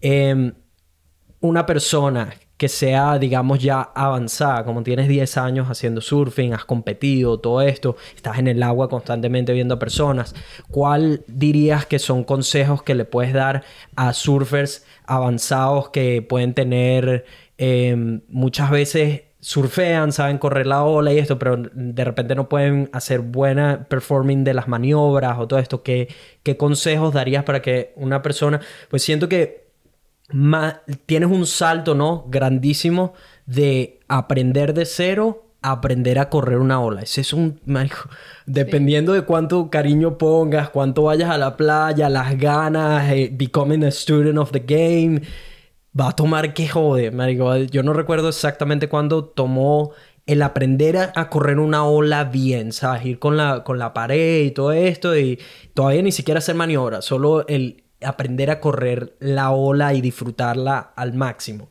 Porque la idea, para los que no saben de surfing, la, idea no es que bajes la ola directamente viendo hacia la playa, porque la, ola se cierra y te va a simplemente llevar a la arena. La idea de correr, de surfear, de correr una ola, es que vayas con ella, vayas con la pared, con lo que venía hablando Nicole, ir, ir, aprender a correr toda esa ola por todo lo que dé, porque dependiendo de los lugares, la playa, el quiebre, lo que hay en el fondo, la ola son dura más o menos, o son más rápidas, más críticas, es diferente en, en todos los spots del mundo. Em, pero ¿qué, le, ¿qué consejos le darías a un surfista? Pues siento que el siguiente salto, después de aprender a correr, es, es el empezar a hacer buenas maniobras y verte fluido en la ola, porque una cosa es lo que tú sientas. Ah, yo sentí, yo sentí que esta fue brutal y fue brutalísimo y, agarré el tubo y toda la cosa y cuando alguien te ve desde afuera es tipo, Mario, este tiene un extenso horrible, ¿sabes? Que sé yo, creo que está haciendo un squat en la tabla, ¿sabes? Entonces, eh, el salto de ahí a, a ser fluido con la ola es grande, toma tiempo y toma muchas olas y toma mucha práctica y toma mucho ver a otros también cómo lo están haciendo, qué es lo que están haciendo y a veces son pequeños detalles, de sabes, de tipo flexiona un poco más, junta un poco más las rodillas, posiciona bien el pie de, atrás, no lo estás posicionando donde tiene que ir, al momento de hacer la maniobra, sabes, la, la posición de las manos también importante, este entonces, más o menos, ¿qué, tips darías para un surfista que ya está empezando a correr las olas? Digamos, está en un punto medio donde corre, de vez en cuando puede hacer un cutback, algo, está, ya, ya está como entendiendo más dónde posicionarse para que la velocidad, para seguir agarrando speed en la ola. Em, ¿Qué consejos darías para ese surfista para que no se quede estancado? Sálvalos, sálvalos y dile ya qué, qué debería estar prestando atención, dónde podría estar fallando, cuáles son como fallas comunes que tiene mucha gente. Em, ok, eh, de las fallas más comunes que Ojo, yo las sigo cometiendo, no es que mm. ah, soy pro. Sigo aprendiendo cada, día, cada vez que voy al agua aprendo algo nuevo y todavía eh, comete un montón de errores y es natural, somos mm. constantemente aprendices. Em, entonces, yo lo que veo y lo que muchas veces me equivoco también es principalmente eh, la posición de los brazos y la mirada. Eh, uno de los principales errores es em, estar surfeando la ola y no mirar hacia dónde vas. Em, uno cuando va surfeando la mirada es todo. O sea, vos eh, hacia dónde quieras ir es em, a donde vos vas a, vas a llevar la tabla. Entonces, como siempre, eh, em, como eh, guiarte, tener, mirar hacia dónde vos quieras ir. Si vos querés hacer un giro para la derecha, vos mirás, girás para la derecha girás mirando hacia donde vos quieras ir y, acompañando con la posición de los brazos, eh, del hombro, la rotación que vos hagas, no es solamente las piernas, que es muy importante, tener eh, los pies en el lugar correcto y estar flexionado lo suficiente para tener estabilidad. Una vez si estás muy parado, como que perdés el balance, cuanto más como con más flexión estés, muchas veces tenés más em, equilibrio. Em, el acompañamiento de todo el cuerpo, de la rotación, de em, el hombro y el brazo, girar, como acompañar con todo el cuerpo, eh, la mirada, el cuello, la cabeza, girar con tu mano, es tu guía. Entonces muchas veces eh, uno de los mayores errores es levantar los brazos, como que agarrar una ola cuando vas a hacer una maniobra, hacer así, o, tipo tener los brazos así, que eso no te lleva nada. pensar que solo lo haces con movimiento de caderas o pies. Todo un conjunto de todo el cuerpo eh, y siento que los brazos, la, mano, los brazos y el hombro es eh, casi todo. O sea, la rotación que vos decías hacer em, es lo que te va a llevar a, hacer una total, em, un giro eh, bien. Si no, es como medio que cortado todo lo que haces. Em, y bueno, eso. Y siento que también eso, tener una tabla que, te funcione, a mí me cuesta hasta el día de hoy. Eh, sigo probando tablas y a veces pruebo una muy buena y digo, uy, ¿qué hacía con, la otra tabla? ¿Entendés? Realmente mm. después de cinco años eh, me anda mucho mejor este tipo de tabla. Entonces, como nada, constantemente probar otras tablas si tenés la oportunidad. Y principalmente eh, que te filmen. Entre amigos, eh, filmarse mutuamente, verte. Verte es lo que más te va a ayudar a, a corregir tus errores, tu postura, lo que estás haciendo mal para poder eh, corregirlo cuando vas al agua. Tenés que saber qué es lo que estás haciendo mal para corregirlo. Mismo que surfees por 10 años, si no sabes lo que estás haciendo mal y no cambias, si no cambias algo, Sí. vas a estar haciendo lo mismo, Lo mismo. una y otra vez. Sí, Entonces, cual. como aprender tus errores para poder corregirlos, mejorar la postura de, de los brazos, la mano, un acompañamiento de los movimientos que haces. Eh, yo eso creo que es lo, lo principal que hay que tener en cuenta. Ah, y aparte, eh, el entrenamiento físico. O sea, eh, hay que estar bien entrenado Mm. y el yoga ayuda un montón para lo que es el tema de flexibilidad, eh, estar suelto. Uno en el surfing, cuanto más suelto seas, más flexibilidad, eh, mejor vas a surfear. Entonces, como acompañar con yoga, hacer ejercicios para tener el abdomen también eh, fuerte, eh, los brazos para la remada. Entonces, como que estar bien físicamente mm, también te ayuda un montón. Sí, son cosas que sin duda son, es- añaden ese granito de arena que colabora con, con todo tu surfing, ¿no? Estar eh, bien físicamente. Yo, por ejemplo, también. Personas que van mucho al gimnasio, que levantan muy pesado y no hacen mucho stretching y tal.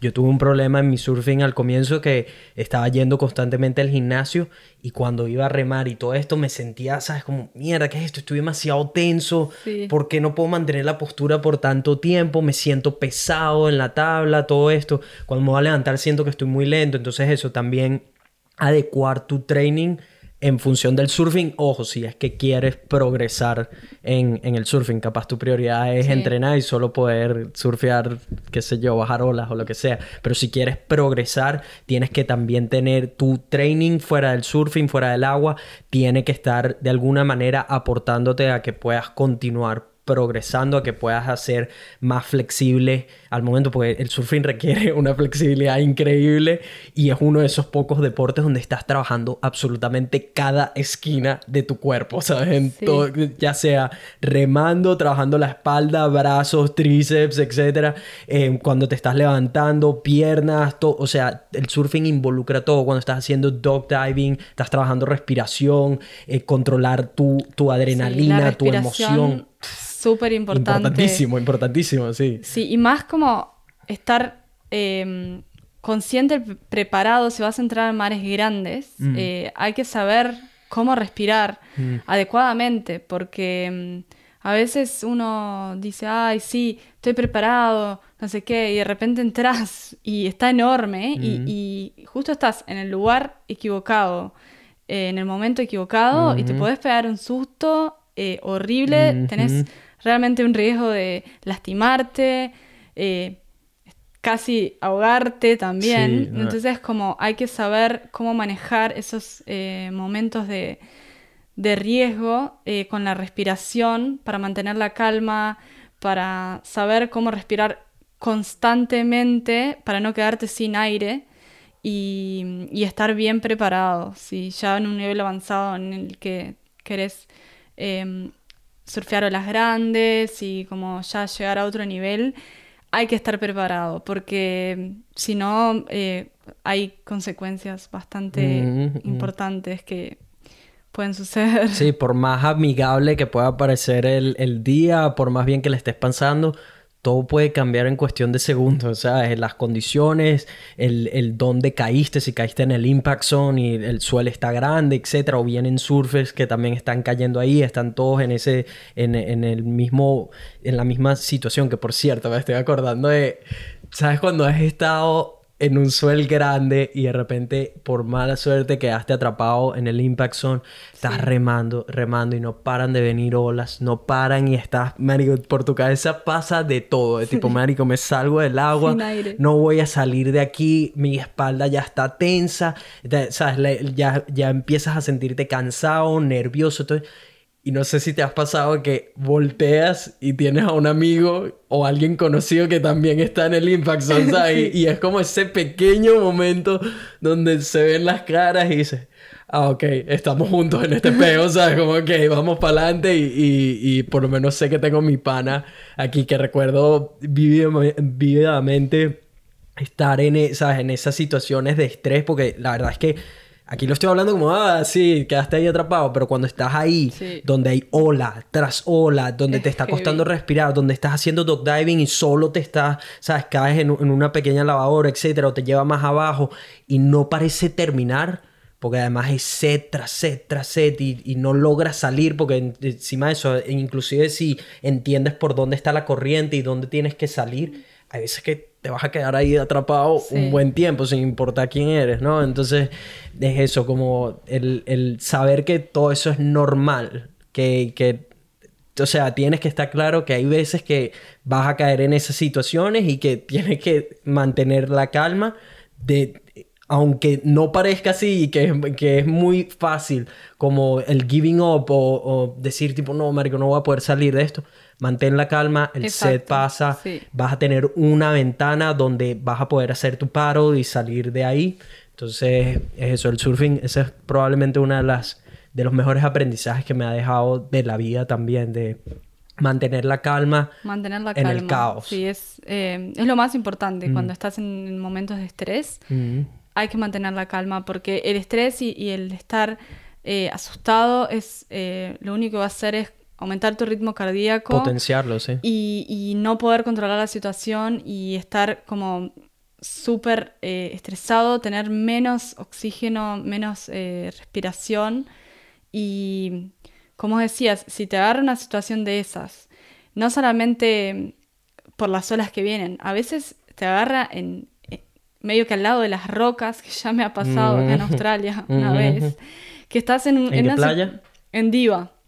A la izquierda, donde hay unas Mm, piedras, mm. había una corriente Que que, te- que te llevaba para ahí, en Lowers, a la izquierda. mm. Eh, la corriente me llevó para al lado de las piedras y- Marico, empezó horrible, a entrar una horrible. serie, estaba enorme ese día, o sea, no estaba tan grande, habían tipo cinco pies, pero para Diva súper pesado y heavy y como medio que cerrón y empezaron a entrar las series una tras de otra y yo estaba ahí al lado de las piedras y tipo toda a mi alrededor al lado y atrás mío. O sea, yo si no hacía eh, los patitos en el momento que tenía Los que hacer. patitos. Los patitos. los patitos. El- para los que no saben, el dog diving, el, el- el- los patitos, patito. es pasar por debajo de la ola con, con tu tabla. Que por cierto, no me acuerdo cómo le decimos nosotros en español a, a eso. patito. El patito, ¿no? Marico, no me acuerdo qué olas. No, no me acuerdo cómo Cada lugar tiene el, el nombre Sí, sí. distinto. En fin, estaba. Cada vez que estaba pasando por abajo de la ola, eh, ya fui perdiendo. eh, perdiendo la energía. Y me- Mm. eh, no estaba tan, tan fuerte físicamente, principalmente en los brazos, no estaba Ahorita entrenando. sí eres un atleta. estás- No, Ajá, ajá. pero eh, no estaba muy que fuerte. antes no estaba tan fuerte como estoy ahora. No. No, pero no.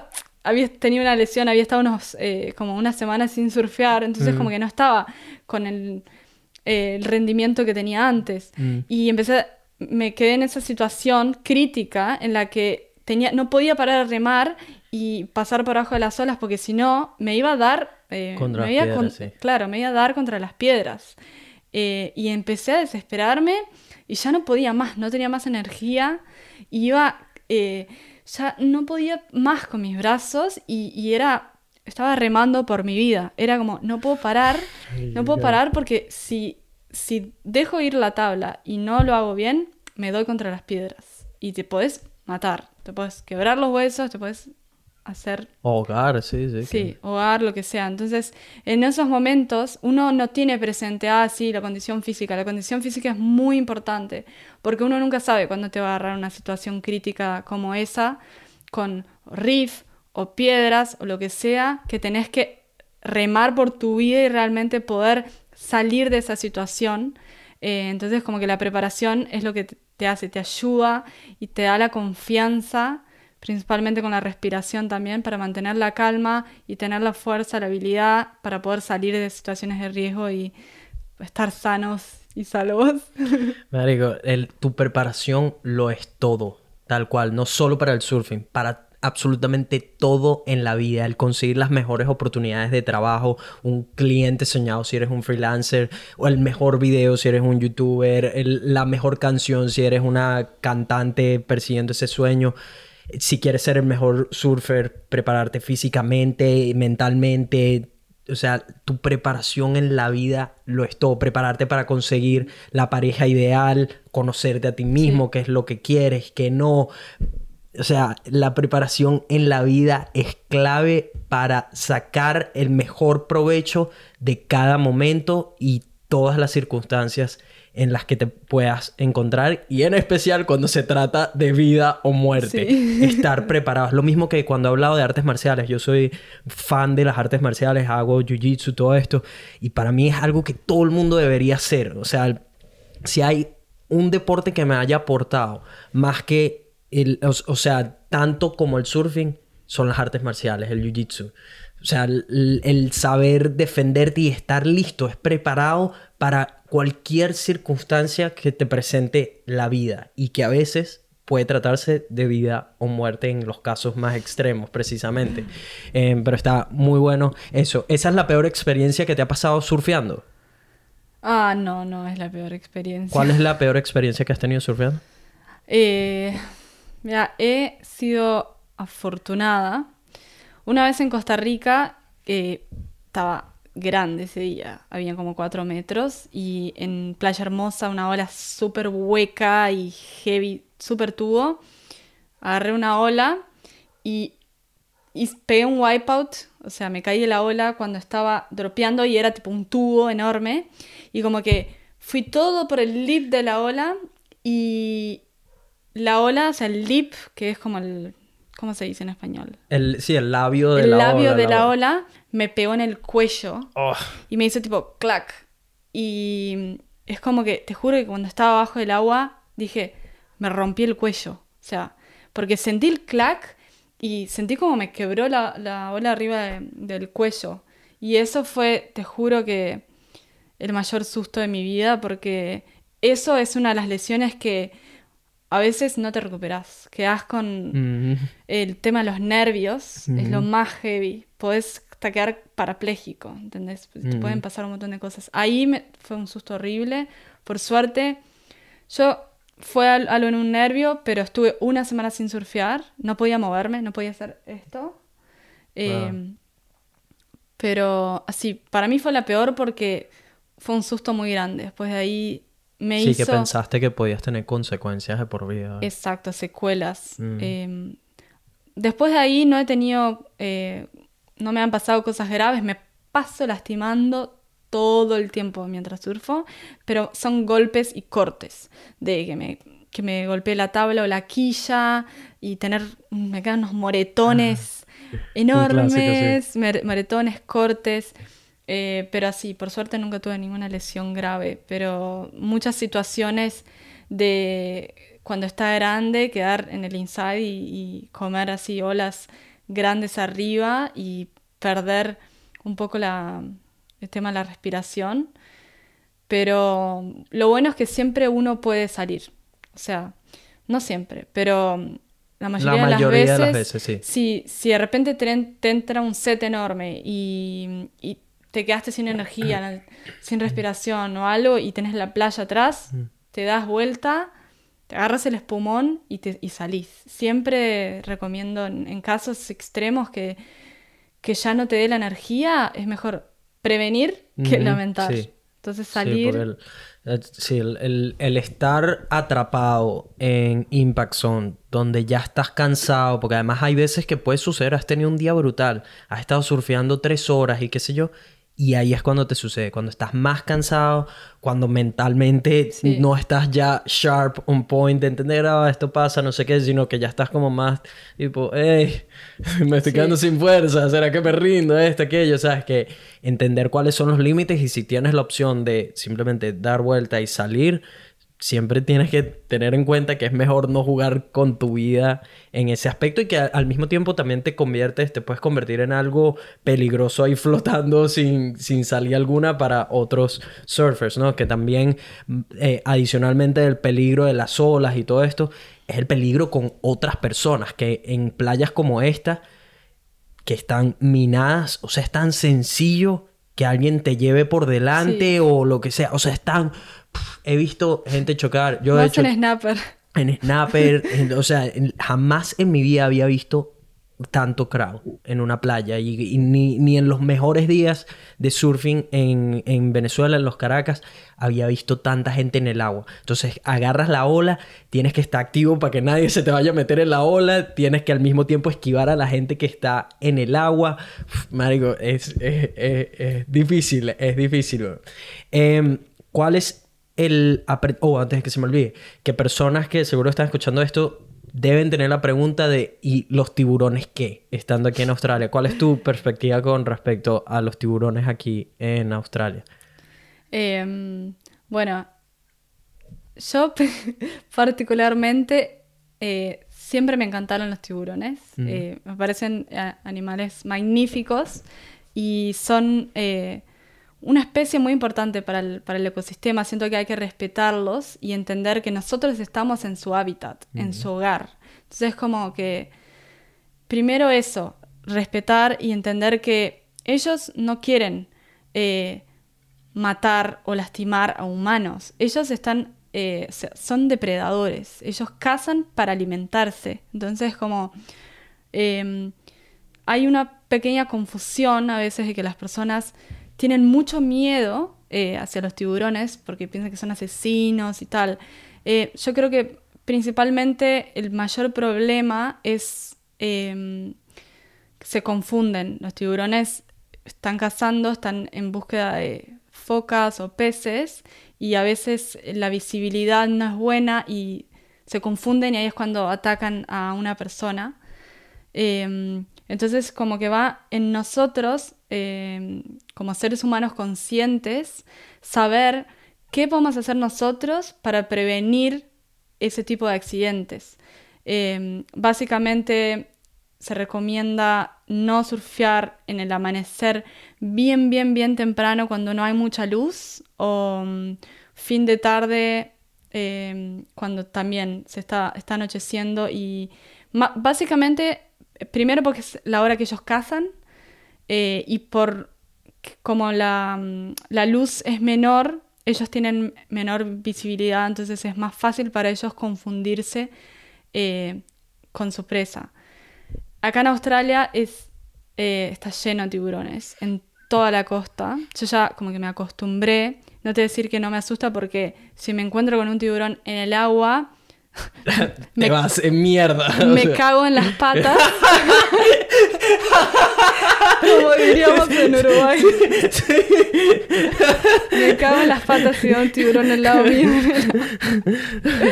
Ah. Pero, en fin, em, siento que hay que estar siempre pendiente. No estar en la nebulosa, en la luna de, no estar mirando. Hay que estar mirando a tu alrededor, eh, ver si, ves una aleta.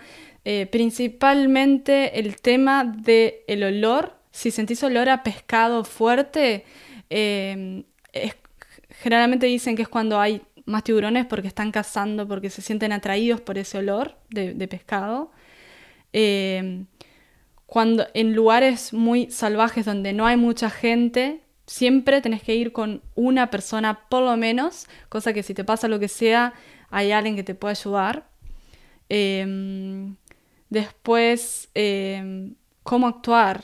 Eh, en, esa situación. Si vos ves a un tiburón lejos, no entrar en pánico, primero que nada. Em, siempre hay una duda de qué hacer, si quedarte en el lugar o, salir remando. Eh, yo recomiendo moverte, claramente, tipo huir. Y si yo siento que si es en un ataque, tipo, si un tiburón te va a atacar, no te eh, vas a enterar.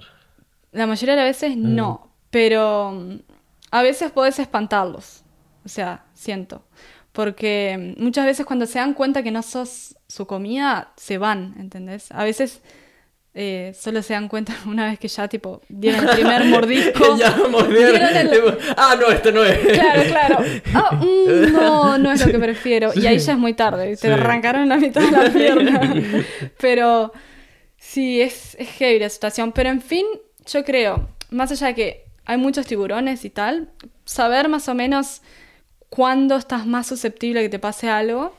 Eh, pero aparte de eso, en estadísticas eh, es muy, muy, muy poco improbable de que seas atacado por un tiburón. Es más, miles veces más probable que tengas un accidente de auto o hasta que seas eh, atingido, ¿se dice atingido? Como por un rayo que atacado por un tiburón. O sea, de- por estadísticas. Es muy, muy poco probable que te pase. O sea, entonces, siento que no hay que tener miedo. eh, hay que tomar las precauciones, estar consciente del riesgo.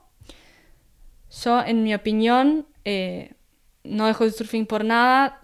Yo siempre digo, prefiero morir haciendo lo que amo que dejar de hacer lo que me apasiona y lo que amo por miedo a lo que vaya a pasar. Entonces, nada, ser conscientes, tener cuidado, pero al mismo tiempo saber que es muy poco probable que, que nos pase Sí, algo. las estadísticas están de nuestro lado, es muy...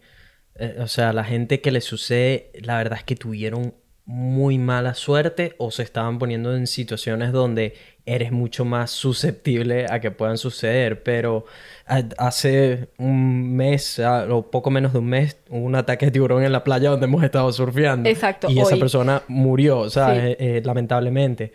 Y, y sucedió me- eh, mitad de la tarde, ni siquiera atardecer, gente en el agua, porque Sí, en el video se montón. ve un montón de Sí. gente, pero es eso, fue mala suerte. Lamentablemente sucedió y no, no se pudo salvar a tiempo y bueno, em, pero es eso, en Australia y en otros países también es, es algo con, está dentro de ese pacto que venía hablando de qué haces con el océano antes de entrar. Esa es una de las cláusulas en la manera en que yo lo veo, o sea, de, de hey, esto puede suceder.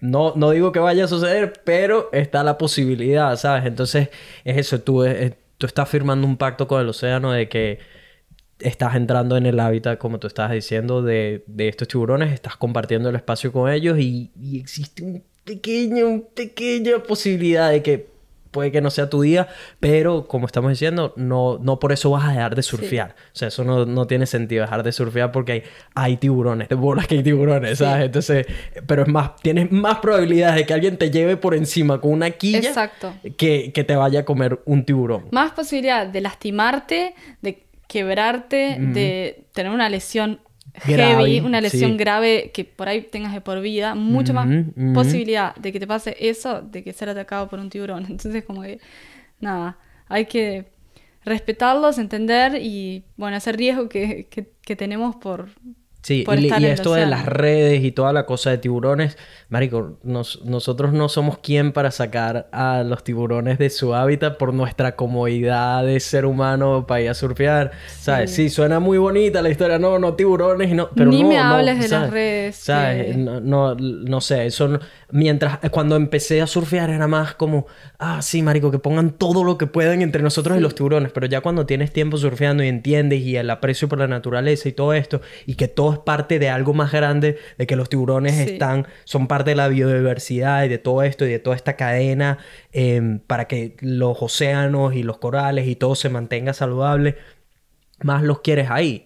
Y que entiendes que eso, que, Mario, no, o sea, es un riesgo que tienes que tomar si quieres surfear y punto. No, no, no buscar cuál es la solución para sacar los tiburones del agua o Sí. matarlos a todos, qué sé yo, un un- sí, mutilación de, de tiburones, eso, no. Sí, no, el tema de las redes es, es tremendo porque en realidad uno piensa así, las redes para los tiburones. Eh, así como los tiburones, hay un montón de especies marinas que todos quedan enganchados en las redes. Entonces uno piensa, no es solamente el impacto de los tiburones, que aparte es horrible porque se mueren un montón. O sea, eh, tortugas, delfines, ballenas, todos quedan enganchados, sí. atrapados en las redes y muchos mueren porque no hay un control eh, constante de todo el día para sacarlos. Entonces mueren muchísimos animales enganchados en las redes. eh, animales que nos encantan y que son inofensivos. Tiene una tortuga, marico. Ver, ver una tortuga por ahí, eso te tiene que Un partir el corazón. Un delfín, marico. Que se quedan enganchados en las redes y se mueren por... Nada, es, es todo por el turismo, en verdad, el tema de las redes. Yo no estoy de acuerdo. Sí. Pero mm, hay otras hay otras formas más sustentables de, de proteger eh, en contra de los tiburones. Pero bueno, en fin. em, eso en realidad funciona que hayan menos tiburones en la costa. Hay menos, pero no es totalmente efectivo porque las redes... Sí, se acaba de demostrar que no son completamente efectivas. Porque además Snapper creo que es la playa con más redes de toda esta costa o lo que sea. Y el ataque sucedió ahí. Sí, hay un documental que recomiendo muchísimo. Se llama The Net Film. Eh, lo hizo una australiana de acá de Gold Shark Coast. Madison Girl. No, una chica que estudió, no sé si biología marina o algo así, de acá de Gold Coast, que se dedica a la conservación y hizo este documental porque empezó a investigar sobre las redes y descubrió cómo estaba matando a un montón de tiburones y a otros animales y te muestran todo eh, cómo es la longitud, cómo funciona el tema de las redes, que no, no es una red que va desde la superficie hasta el fondo, es una red que tiene como una distancia y después un agujero, o sea, un, un hueco enorme y después otra parte de red y no sé, como 5 o 10 metros más de la red a la profundidad. O sea que los tiburones si quieren pueden pasar por el medio, Por pueden medio. pasar por abajo. Lo que hacen es que haya menos espacio en el que ellos puedan pasar Transitar, y también que queden enganchados ahí, básicamente. Y también es como matarlos, quieras o no, es triste, pero mm, reduce la cantidad, pero no es efectivo. O sea, si quieren pasan, pasan para abajo, pasan por el medio. Entonces es como que hay mm, Sí, otras no, no cosas. es que está garantizada Sí, la protección. Entonces, ese documental está buenísimo porque te, te enseñan realmente lo que está detrás y cómo Le funciona. voy a echar un ojo ese, Sí, ese está muy bueno. Buen, buen consejo por ahí. Eh, ¿Cuál es el, aprendi- el aprendizaje más grande que te ha dejado el surfing para tu vida en general? Que es el- si tienes que escoger una cosa que te haya enseñado el surfing que aplicas constantemente o que te ha llevado a ser una mejor versión de ti misma, ¿cuál sería ese aprendizaje que te ha dejado? Un aprendizaje, muchos, la verdad. Em, siento que em, la paciencia y el respeto por el respeto por la naturaleza y el respeto por las otras personas. Eh, me enseñó mucho de, de compasión y, y aprender a, compartir el mar con todos, porque al, cuando empezás es, es difícil, porque mm, hay localismo, hay malas vibras y a veces yo soy, podría decir, una surfista alegre, como que yo mm, la paso brutal, disfruto mucho y siempre estoy como feliz y disfrutando, pero hay veces que estás en lugares que no podés. Si estás súper feliz y así, no agarras olas porque están, otros están en otra energía. Entonces, si hay algo que aprendí con el surfing que, que me enseñó en, en varios aspectos es a respetar a otras personas y, y- ver que, saber que todos tenemos el mismo derecho a, agarrar olas, el mar es de todos. eh, y siento que hay que tener paciencia y realmente entender que mm, a veces una persona eh, te, roba una ola o lo que sea, o no es, eh, no es buena vibra, de repente te dice algo mal, te, te grita o quiere empezar una pelea, eh, que al principio yo era como más gruñona, como me enojaba, era como, no, que no sé qué, que yo tenía la razón, pero lo que aprendí con los años es que eh, más allá de si vos tenés la razón o no, cada uno actúa eh, según como vos te sientas y de repente vos tenés un mal día y tuviste esa situación y te, saca lo peor de vos y de repente una persona te trata mal, te dice algo y lo mejor que puedes hacer es eh, quedarte tranquilo, de repente no enojarte, tomártelo con calma, entender a la otra persona y decir, bueno, por eso tengo la razón, pero lo mejor es quedarme tranquilo, no decir nada y como estar en paz y demostrarle que esa no es, esa energía, esa, eh, esa vibra negativa de, localismo, de, querer, de egoísmo, de que no, que esta ola es mía, que esto me pertenece a mí, va mucho más allá de eso, va mm. de, de disfrutar, de compartir con otras personas eh, y como festejarle las olas a los demás, disfrutar entre todos, compartir el, océano que es de todo el mundo. Entonces me enseñó mucho eso, a, entender a, las otras personas y, a, trabajar en, la paciencia y en la empatía para yo ser una mejor persona y no, no tomármelo como algo personal si otras personas no actúan de una forma ética, sino como que, que cada uno tiene sus días y hay que aprender a a, darte cuenta de eso también y, actuar eh, como una persona amable y consciente como en todo momento. Sí, porque nunca sabemos qué está, qué está sucediendo en la vida de otras personas, ¿no? De repente puedes tener a un surfista que está súper contento, stoked, está teniendo el día de su vida, agarrando todas las olas y en el mismo point tienes a una persona que ayer se le murió a su papá y está metiéndose a surfear solo porque quiere limpiar su cabeza, ¿sabes? Él tienes a una persona que lo han abusado toda su vida, entonces él quiere ahora su manera de, tomar venganza es, digamos, metiéndose en la ola de la gente. Sí, como desquitarse. Sí, entonces eso, entender que todos, si bien todos estamos compartiendo esto del surfing, todos venimos de experiencias, de caminos, de circunstancias distintas, entonces es entender que para mí el, localismo y todo eso, todo eso va más allá de alguien que, que se quiere apropiar, digamos, de una ola. Es algo mucho más, es algo más profundo en lo que esa persona todavía no ha trabajado, ¿no? Porque un,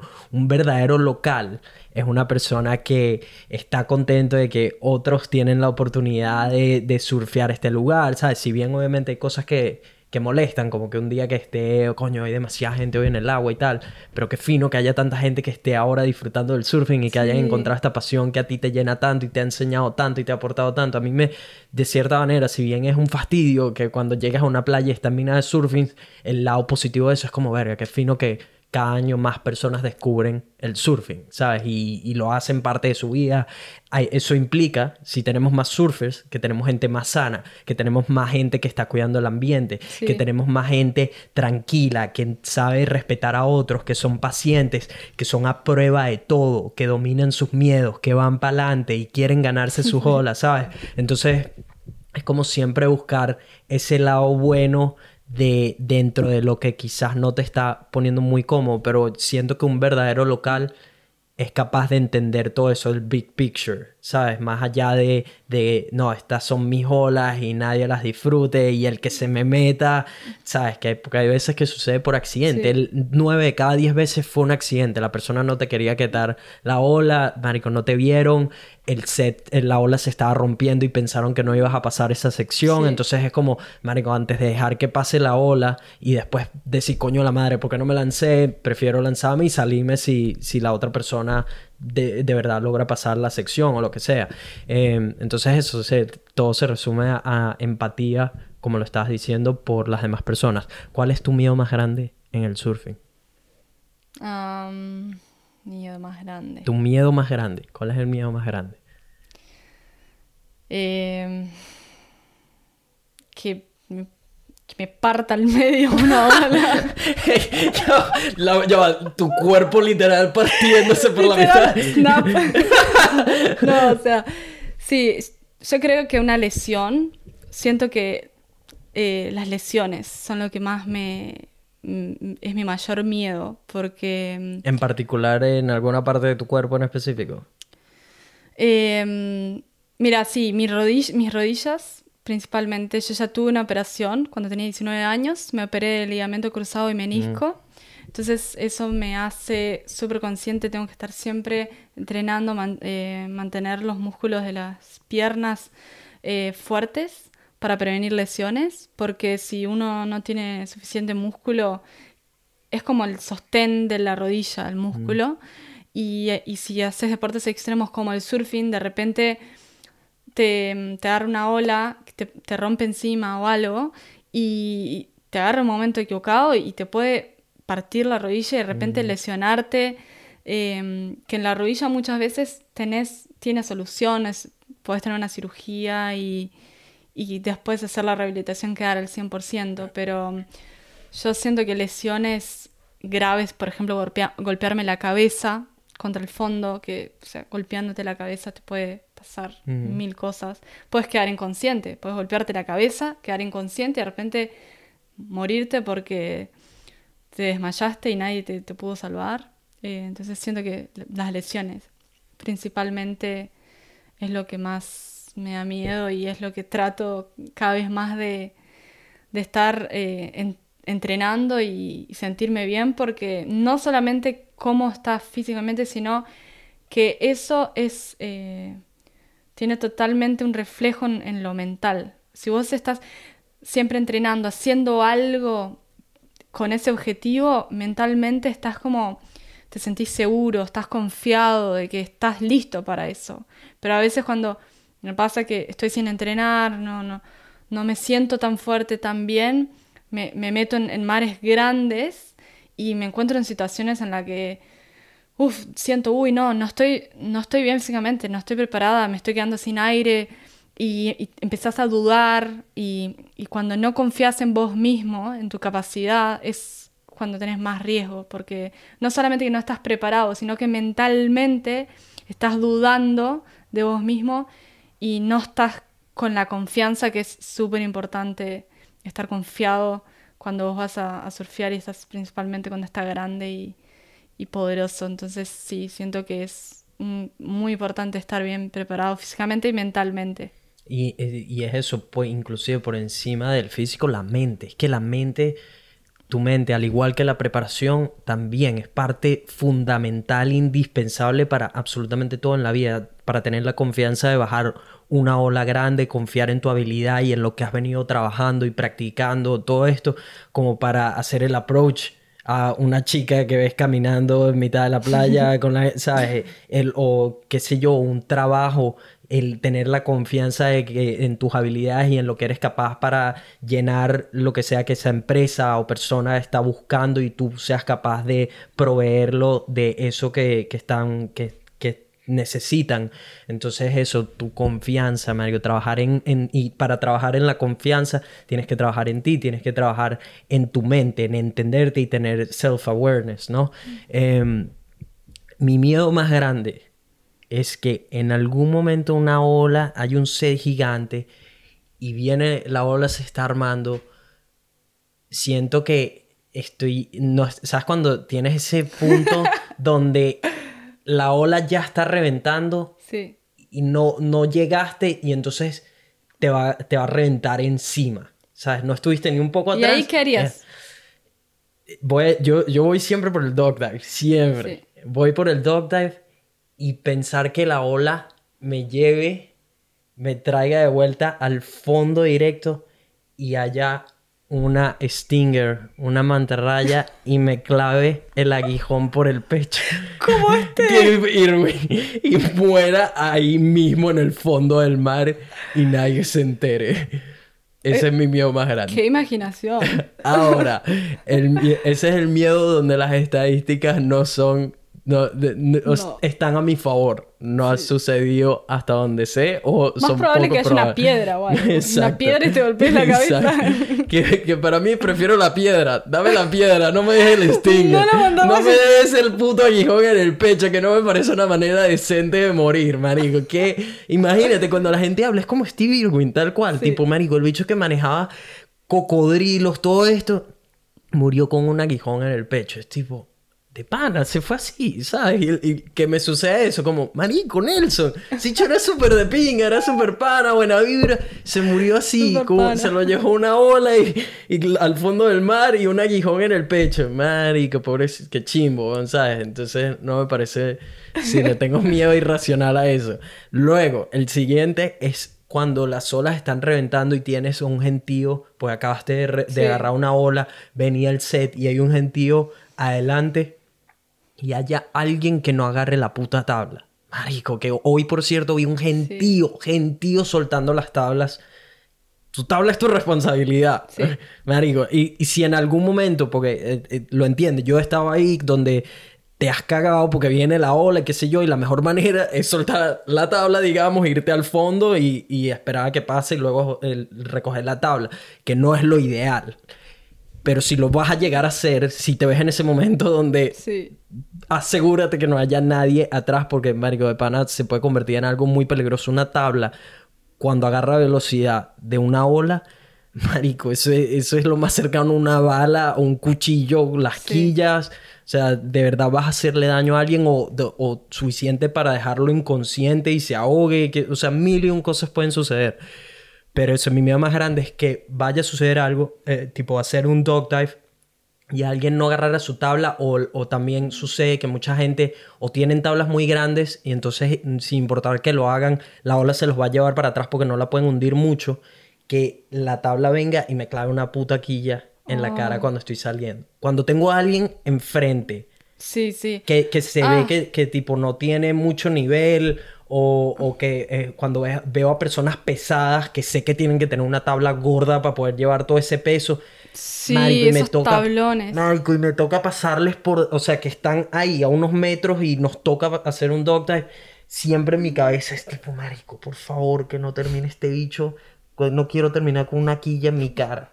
¿Sabes? Sí, me hiciste acordar que el otro miedo que tengo, que en realidad no, sí es un miedo, pero generalmente no estoy pensando en eso, pero sí es un miedo desde que me pasó eso.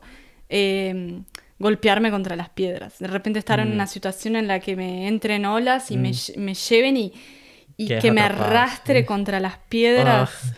y que me quede tipo dando y dando las olas contra las piedras. Eso creo Mm. que sería horrible. Ya. Muy difícil de salir aparte. Además, sí, no, Sí. marico, cuando he visto videos, por ahí hay un montón de videos de surfistas que se quedan atrapados en piedras, o inclusive hay en Snapper que siempre va la gente y se lanza Sí. de la piedra. En mi cabeza es tipo, no, marico, ¿por qué? ¿Por qué te vas a poner en ese riesgo? ¿Por qué, marico? No, o sea, sí, te conoces el point y toda la cosa. Con que no lo calcules bien una vez o la ola tenga más fuerza de lo que pensaste o no saltaste lo suficiente porque te resbalaste. Marico, te vas a hacer daño grave, te vas a joder la tabla, te vas a quedar atrapado en ese point además porque solo hay piedras y cómo coño vas a escalar las piedras. Marico, en mi cabeza es tipo, no, no lo hagas, porque cuál es la necesidad, ¿sabes? Entonces, eso, ser, ser inteligente, marico. Sí, ok, eh, da ladilla a veces tener que remar hasta el point donde están saliendo Sí. todas las olas. Pero es preferible remar y asegurarte al llegar al lineup a no llegar al, al lineup porque te pusiste a inventar lanzándote de, de las Sí. piedras. No sé, esa es mi, mi perspectiva en eso. Ya estamos llegando al final. La última pregunta que te tengo, señorita Nicole. Si pudieras ir de regreso al pasado, a esa Nicole de 16 años, que todavía no sabe mucho de la vida, etcétera, con todo lo que has aprendido, lo que has vivido, porque has tenido oportunidades muy buenas de vivir en diferentes países, de perseguir esta pasión tuya, el surfing, de estar ahora viviendo tu sueño más grande de, de estar en Australia, surfear las olas de tu vida, todo esto. ¿Qué consejo le darías a, a esa Nicole? ¿Cuál es el consejo de vida más grande que pudieras darle? Pensaría no renunciar, pero nunca, no hay forma que renuncie. Eh, creo que prepararme físicamente, eh, realmente como eh, mentalmente, físicamente, entrenar. eh, si, si hubiera empezado eso a los 16 años, ni bien hubiera empezado, hubiera despegado. Y probablemente haber empezado a viajar más temprano, porque cuando uno tiene olas de calidad, eh, mejoras muchísimo. O sea, tu nivel de surfing despega una vez que estás surfeando eh, con constancia. Si surfeas todos los días, eh, mejorás rapidísimo. Y en Uruguay hay muy buenas olas, pero no hay tanta constancia. Entonces, em, a veces estaba una semana, dos semanas sin surfear. Entonces, como que vas perdiendo el progreso. Y siento que si hubiera empezado a viajar desde más temprano y con más constancia, hubiera mejorado mucho más. Pero mm, sí, siento que mi consejo hubiera sido eh, entrenarme más eh, físicamente y viajar más para tener más constancia. Pero aparte de eso, igual estoy feliz como cómo salieron las cosas y todo lo que pasó me hizo estar hoy acá. Así que todo su tiempo y a disfrutar el presente cada momento. Ok. Brutalísimo. Me encantó esta conversación contigo, Nicole.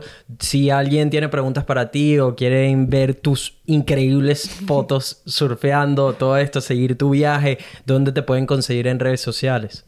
Eh, sin duda, muchas gracias a vos. La verdad que me encantó, súper interesante toda la charla. Eh, me pueden encontrar en, Instagram, que tengo mi, mi Instagram es eh, Nicole Delcher.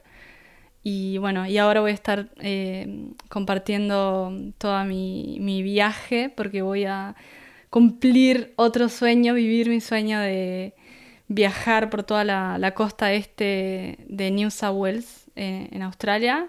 Y me voy sola en mi autito chiquitito. eh, así que nada, la semana que viene ya arranco este viaje que hace más de un año que, que sueño con hacerlo si quieren seguirme por ahí voy a estar compartiendo, voy a estar parando en todos los pueblitos, surfeando en todos los, lugares que, vea, conociendo gente y compartiendo mi viaje, así que todos los que quieran. Em, eh, hablar conmigo, cualquier pregunta que tengan, eh, consejos, lo que sea, acá estoy para todos. Y... Como pueden ver, esta mujer además es un amor, porque me da risa que por fuera te ves como súper varas, como, marico, gente, no me hable, no, no me hable y tal, y cuando alguien se da la oportunidad de ir a conocerte y eso, eres, eres, un amor de ser humano. Así que gente, si quieren chequear y hablar con ella, ponerse en contacto, los links como siempre están en la descripción.